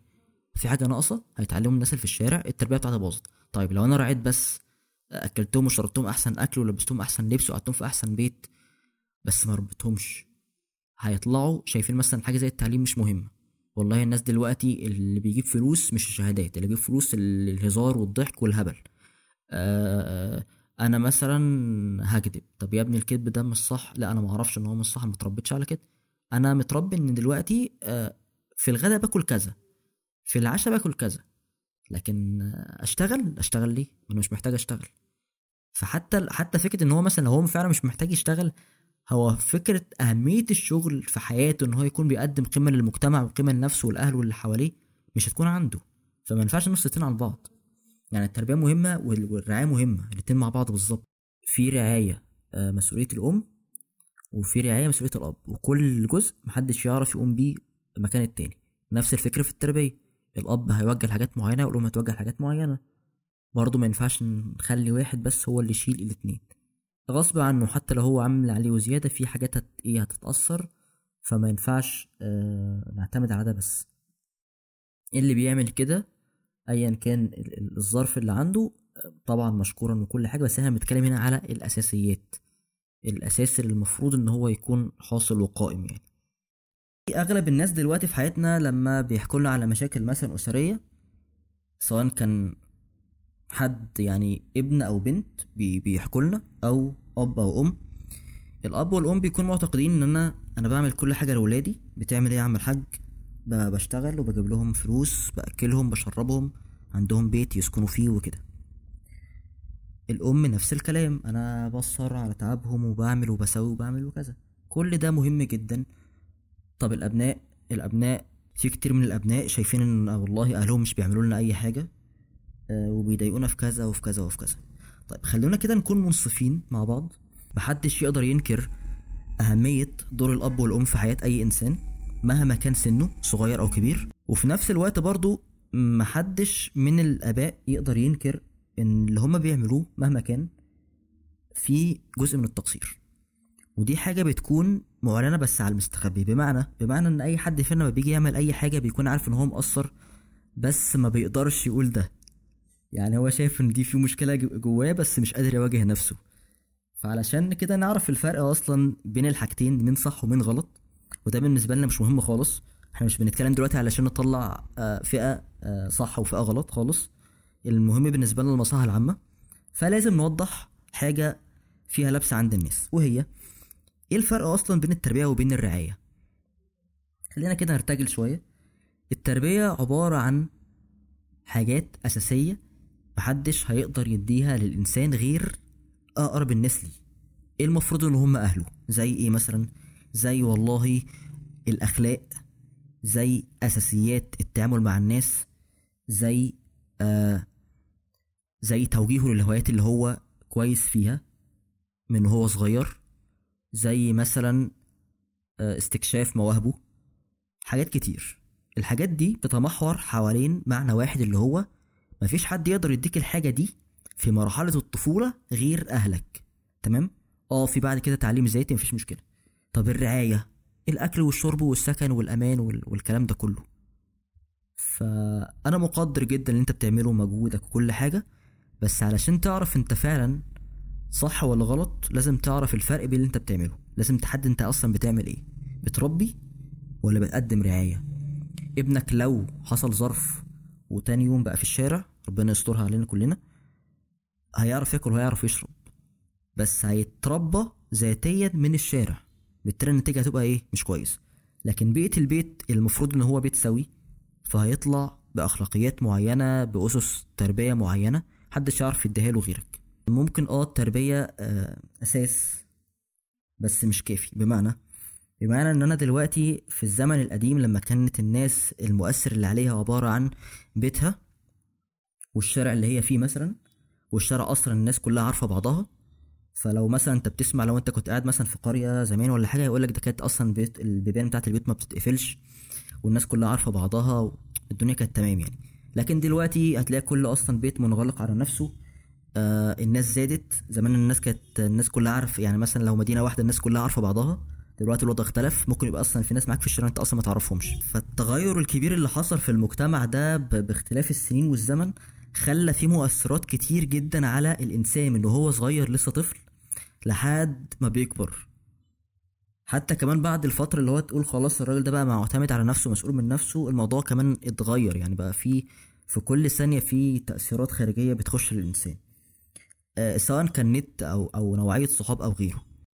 من أكتر برضو المشاكل اللي بنسمعها دلوقتي فكرة إن دايما بنسمع إن والله الجيل ده ما يعلم بالله ربنا و... ومش عارف الجيل اللي حصل له وحاجات من الكلام ده. أكيد كلنا سمعناه وأنا صغير عمري ما تصورت إن أنا ممكن أوصل في يوم من الأيام إن أنا أقول حاجة شبه الكلام ده. بس أول ما وقعت في المشكلة دي بدأت أفكر شوية. هل أصلا ده حقيقي؟ يعني هل ده فعلا صح؟ طيب ما خلينا نفكر فيها. هو الجيل ده لو إحنا شايفين إن هو سيء بالمنظر ده. هو مين اللي رباه؟ مش الجيل اللي قبله. ليه نحمله هو المشكلة كاملة ونرفع أي خطأ عن الجيل الجديد؟ أو نرفع الخطأ عن ال- الجيل اللي فات. لحد كده ما استنتجت قاعدة. لو عندنا مثلا جيل رقم اتنين هنقول مثلا إن مستوى التربية بتاعته على مقياس التربية حوالي مثلا 80% فهو خد من الجيل رقم واحد طريقة التربيه المعينة اللي هي تربية خاطئة. اللي هي الرعاية وإحنا من شوية وضحنا الفرق بين التربية والرعاية. هو هيقدم التربية بين قوسين كده الرعاية وهو ما يعرفش إن هي رعاية مش تربية للجيل رقم ثلاثة تمام؟ طيب الجيل رقم ثلاثة هياخد الرعاية دي ولكن هيكون ناقصه حاجة اللي هي التربية. إزاي هيكتسب التربية دي؟ هيكتسبها بالمشاهدة من الجيل رقم اتنين. بالتالي أي حاجة مكتسبة بالمشاهدة طبيعي يحصل فيها فرق فرق بالسلب طبعا. بالتالي ال 80% دي بتاعت التربية هتبقى مثلا 60 50 ايا كانت النسبة. بالتالي الجيل رقم ثلاثة هيكون في وجهة نظر الجيل رقم اتنين إن هو جيل ما يعلم به إلا ربنا. طيب بالتالي الجيل رقم ثلاثة هياخد نفس الفكرة من الجيل رقم اتنين ويربي الجيل رقم أربعة بالرعاية بس من غير ما يقدم التربية الحقيقية والجيل رقم أربعة هيكتسب الرعاية أو هيكتسب التربية عن طريق المشاهدة من الجيل رقم ثلاثة الستين في المية هتكون كام؟ أربعين في المية تلاتين في المية وهكذا. القاعدة دي إحنا ممكن نطبقها على الكل ما عدا اللي فكر كويس وعرف إن الخطأ مشترك.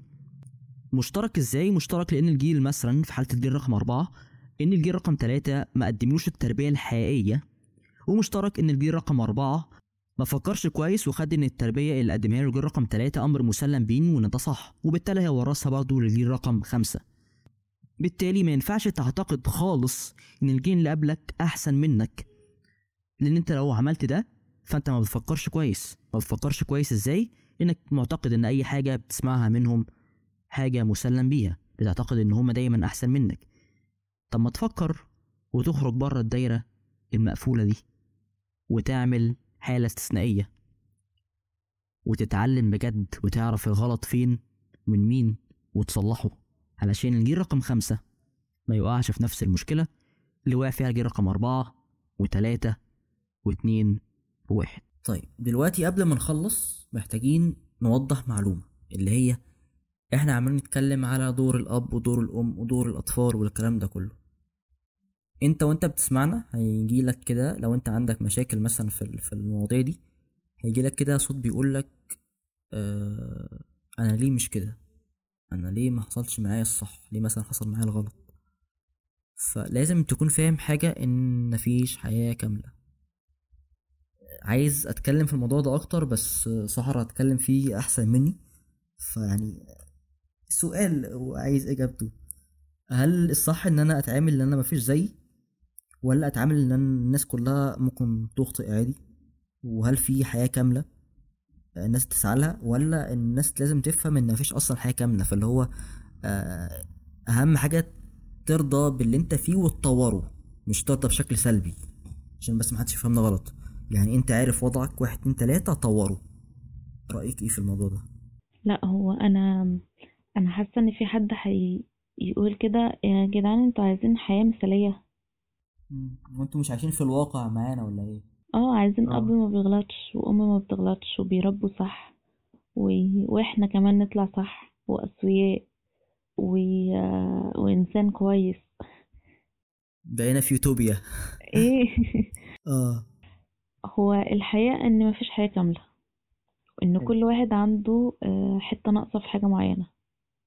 إذا كان معاه هو شخصيا إذا كان آه، في بيته إذا كان في شغله إذا كان في حياته في كل حاجة مفيش حاجة كاملة. إحنا كل اللي بنعمله إن إحنا بنجتهد بنجتهد إن إحنا نطلع آه، أشخاص أسوياء. بنجتهد إن أطلع إنسان آه، كويس. بجتهد إني بعدين أطلع أب كويس و- بيربي صح أم كويسة شايفة دورها صح. كلنا بنجتهد. لكن هل هيبقى في حياة كاملة؟ هل في أصلا حياة كاملة؟ ما أعتقدش. كل واحد فينا هيبقى عنده وخلينا أقولها آه، ابتلاء في حاجة معينة. بالظبط. ده بيبقى من عند ربنا مش من عندنا. يعني أنا ممكن أكون بجتهد جدا في إن أنا آه، أربي ابني بطريقة كويسة جدا. بس مهما بعمل هو شايف طريق تاني أو عنده طريقة تانية أو معاملة تانية أو أو حاجة تانية. أنا شايفة اللي عليا وعاملة كل اللي عليا.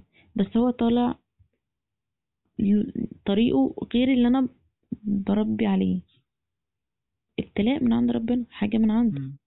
أنا ممكن أكون طالعة آه، عندي مشكلة معينة في حاجة معينة في حياتي. مهما اجتهد إن أنا أصلح ده فهي ابتلاء حاجة من عند ربنا. أنا إنسان تاني طالع آه، عنده مشكلة إن أهله آه، ماخدوش بالهم منه قوي وهو صغير. كل ال- اللي أهله كانوا بيعملوه آه، بيأكلوه بيشربوه بس ما تدخلوش في تربيته. الأهل ما كانش ليهم دور قوي في في حياة الشخص ده. مشاكل مثلا. ايا كان فعنده ابتلاء. ده ممكن يكون ابتلاء. فإحنا هنلف اللفة حوالين في إيه؟ حوالين إيه؟ ان مفيش حياة كاملة. كل واحد عنده نقص في حتة معينة. كل واحد عنده آه عنده آه ابتلاء في حاجة معينة. إحنا في دنيا. إحنا في دنيا. والدنيا عبارة عن إيه؟ إن فيها حاجة ناقصة. عشان الكامل فين؟ في الجنة إن شاء الله. إن شاء الله يا رب. بس. في حاجة في دماغي جت دلوقتي رهيبة. إيه. حلاوة الدنيا أصلا في نقصانها. يعني مفيش حد فينا حياته كاملة بس النقص في كل حاجة كده لما بي... بيندمجوا مع بعض بيخلوا الصورة حلوة. وحاجة كمان إن إحنا ما نعترضش على النقص ده. دي حاجة برضو آه، هنتجازى عليها بعدين. لو مم. إحنا أنا عندي نقص في حاجة معينة. مش هعيش طول حياتي بقى عمالة أقول إشمعنى أنا حياتي مش كده وإشمعنى الناس حياتهم كده. وأنا عايزة لو فضلنا طول الوقت طول الوقت بندور على المثالية ما إحنا هنعاني. فإحنا عايزين نقتنع إن مفيش حاجة كاملة إن دايما في حاجة ناقصة إن ده إن إحنا في الدنيا والدنيا دايما فيها حاجة ناقصة. لما نقتنع بده تقريبا هنوصل لأعلى مرحلة من السلام النفسي. سيبك من أي حاجة تانية. هنعيش مطمنين. آه بجد. اللي هو اعمل اللي عليك بس. نعترف بس ونقتنع إن أنا عندي نقص في الحتة دي. نحاول نحل مشكلته. ما حليناش مشكلته. يعني نحاول نوصل لبر أمان ينجينا بس من الدنيا دي ومن نقص الدنيا دي عشان نطلع منها بسلام بس. حلو جدا. آه دلوقتي آه الحلقة يعني خلونا قبل ما ننهي الحلقة آه عايز كده أعترف بحاجة. مش كل الناس عارفة الموضوع ده بس الحلقة دي تقريبا بيتحضر لها من مثلا أربع شهور ونص. رقم يخض بالنسبة لي بس الفكرة في إيه؟ إن أنا بداية الحلقة لقيت إن أنا لأ أنا مش هتكلم اللي أنا محضره. رغم إن خد وقت ومجهود وشغل كتير. بس طب ما تيجوا كده نتكلم بالحاجات اللي بتيجي في دماغنا. ممكن نوصل بها لحل أحسن. وقد كان فعلا الموضوع طلع أحسن مما تصورت وإن شاء الله ده يكون وصل لكم وظاهر لكم يعني. فده برضو أنا عايز برضو أستغل الموضوع ده في حاجة. آه قلنا محدش كامل آه اللي بيدور على المثالية بيدور على وهم لأن المثالية مش موجودة. ولو أصلا لو هنفترض لو ده أصلا كان ربنا خلقه إن هو في حاجة كاملة بشكل 100% آه وأنت حاولت توصل لده مش هتعرف. ولو هنفترض إن أنت عرفت تعمل ده ال- الحاجة المترتبة زيادة عن اللزوم بتجيب ملل. والحاجة ال- العشوائية زيادة عن اللزوم بتجيب لخبطة وتوه. فالحياة عبارة عن شوية ترتيب على شوية لخبطة. النقص اللي موجود في الحاجات اللي حوالينا هو اللي مخلي الصورة بتاعت الحاجة حلوة. لو الحاجة كاملة هتزهق. لو الحاجة ملخبطة هتحس إن أنت مش مستريح في المكان اللي أنت قاعد فيه. في الآخر قبل ما ننهي حابب أشكر سحر جدا على وقتها. الوقت كان مضغوط معانا بس حاولنا نطلع أحسن مجهود في أحسن وقت علشان الحلقة تكون ظاهرة بشكل كويس. آه، فشكرا جدا يا سحر شكرا جدا جدا جدا كمان. شكرا ليك كمان يا عمرو. آه، الحلقة كانت لطيفة و- وخفيفة على قلبي بصراحة. وتحس إن الكلام طالع من القلب كده من غير ما نحضر حاجة ولا أي حاجة. شكرا جدا ليك. ده سبب برضو عايز عايز أهزر في الآخر. ده سببه حاجة واحدة؟ ان أنا برنس يعني. أنا أنا أنا مذيع شاطر. دي حاجة إيه لازم كده حد يكتشفنا يا جماعة. شكرا يا عم. شكرا جدا. آه الحلقة دي أنتوا هتسمعوها إن شاء الله قبل رمضان بكام يوم؟ يومين ثلاثة حاجة زي كده. فكل سنة طيبين. وإن شاء الله رمضان يكون شهر جميل سعيد عليكم. ويا رب كل سنة نحضره مع بعض بصحة وبعافية. وأقرب لربنا بإذن الله. بس ودي كانت حلقتنا النهارده. كل سنة وأنتم طيبين ونشوفكم الحلقة الجايه من بودكاست حياتي. مش عارف بودكاست إيه بالظبط هتشوفونا على بودكاست حياتي و AEY بودكاست و... وعلى اليوتيوب وعلى حاجات كتير قوي. فيعني ايا كان اللي انت تشوفنا منه آه مبسوط إن انت حضرت معانا الموضوع للآخر. ويا رب تكون استفدت واستناني في الحلقة الجديده من أي حاجة بعملها. بس شكرا والسلام لو وصلت لحد هنا فعايز أقول لك شكرا بجد ليك على وقتك. أتمنى تكون الحلقة عجبتك. وعايز أفكرك بالمواضيع اللي اتكلمنا فيها في الحلقة دي والحلقات اللي فاتت. في الحلقة الأولى اتكلمنا على مرحلة صدمة ما بعد الإدراك ودليل للتعامل مع المشاكل ومثلث العلاقات الأسرية بين الآباء والأبناء وأسباب الاختيارات الخاطئة وتوجيه الطفل بطريقة صحيحة. أما في الحلقة الثانية اتكلمنا عن مراحل حياة الإنسان. أما في الحلقة دي اللي هي الجزء الثالث جاوبنا على أسئلة كتير وهي لو الأهل كانوا جزء من المشكلة ينفع يكونوا هم الحل؟ وهل التخطي حل ولا المواجهة؟ وهل المجتمع هيتحمل مشاكلك ولا تحلها بنفسك؟ وهل التربية سبب إن الإنسان يطلع كويس والفرق بين التربية والرعاية؟ وهل في حياة كاملة؟ ولو كانت التربية سبب من الأسباب المهمة جدا في إن الشخص يطلع واعي وصالح. إزاي نقدر نحافظ على الحاجة اللي اتربينا عليها ونشأنا عليها وسط كل التغيرات المربكة للتربية الصحيحة؟ دي المواضيع اللي اتكلمنا فيها في الثلاث أجزاء. بشكرك جدا. شكرا على وقتك. كان معكم عمرو إيهاب يسري في حلقة الأهل والأطفال والتربية على بودكاست حياتي و AEY بودكاست. وسلام.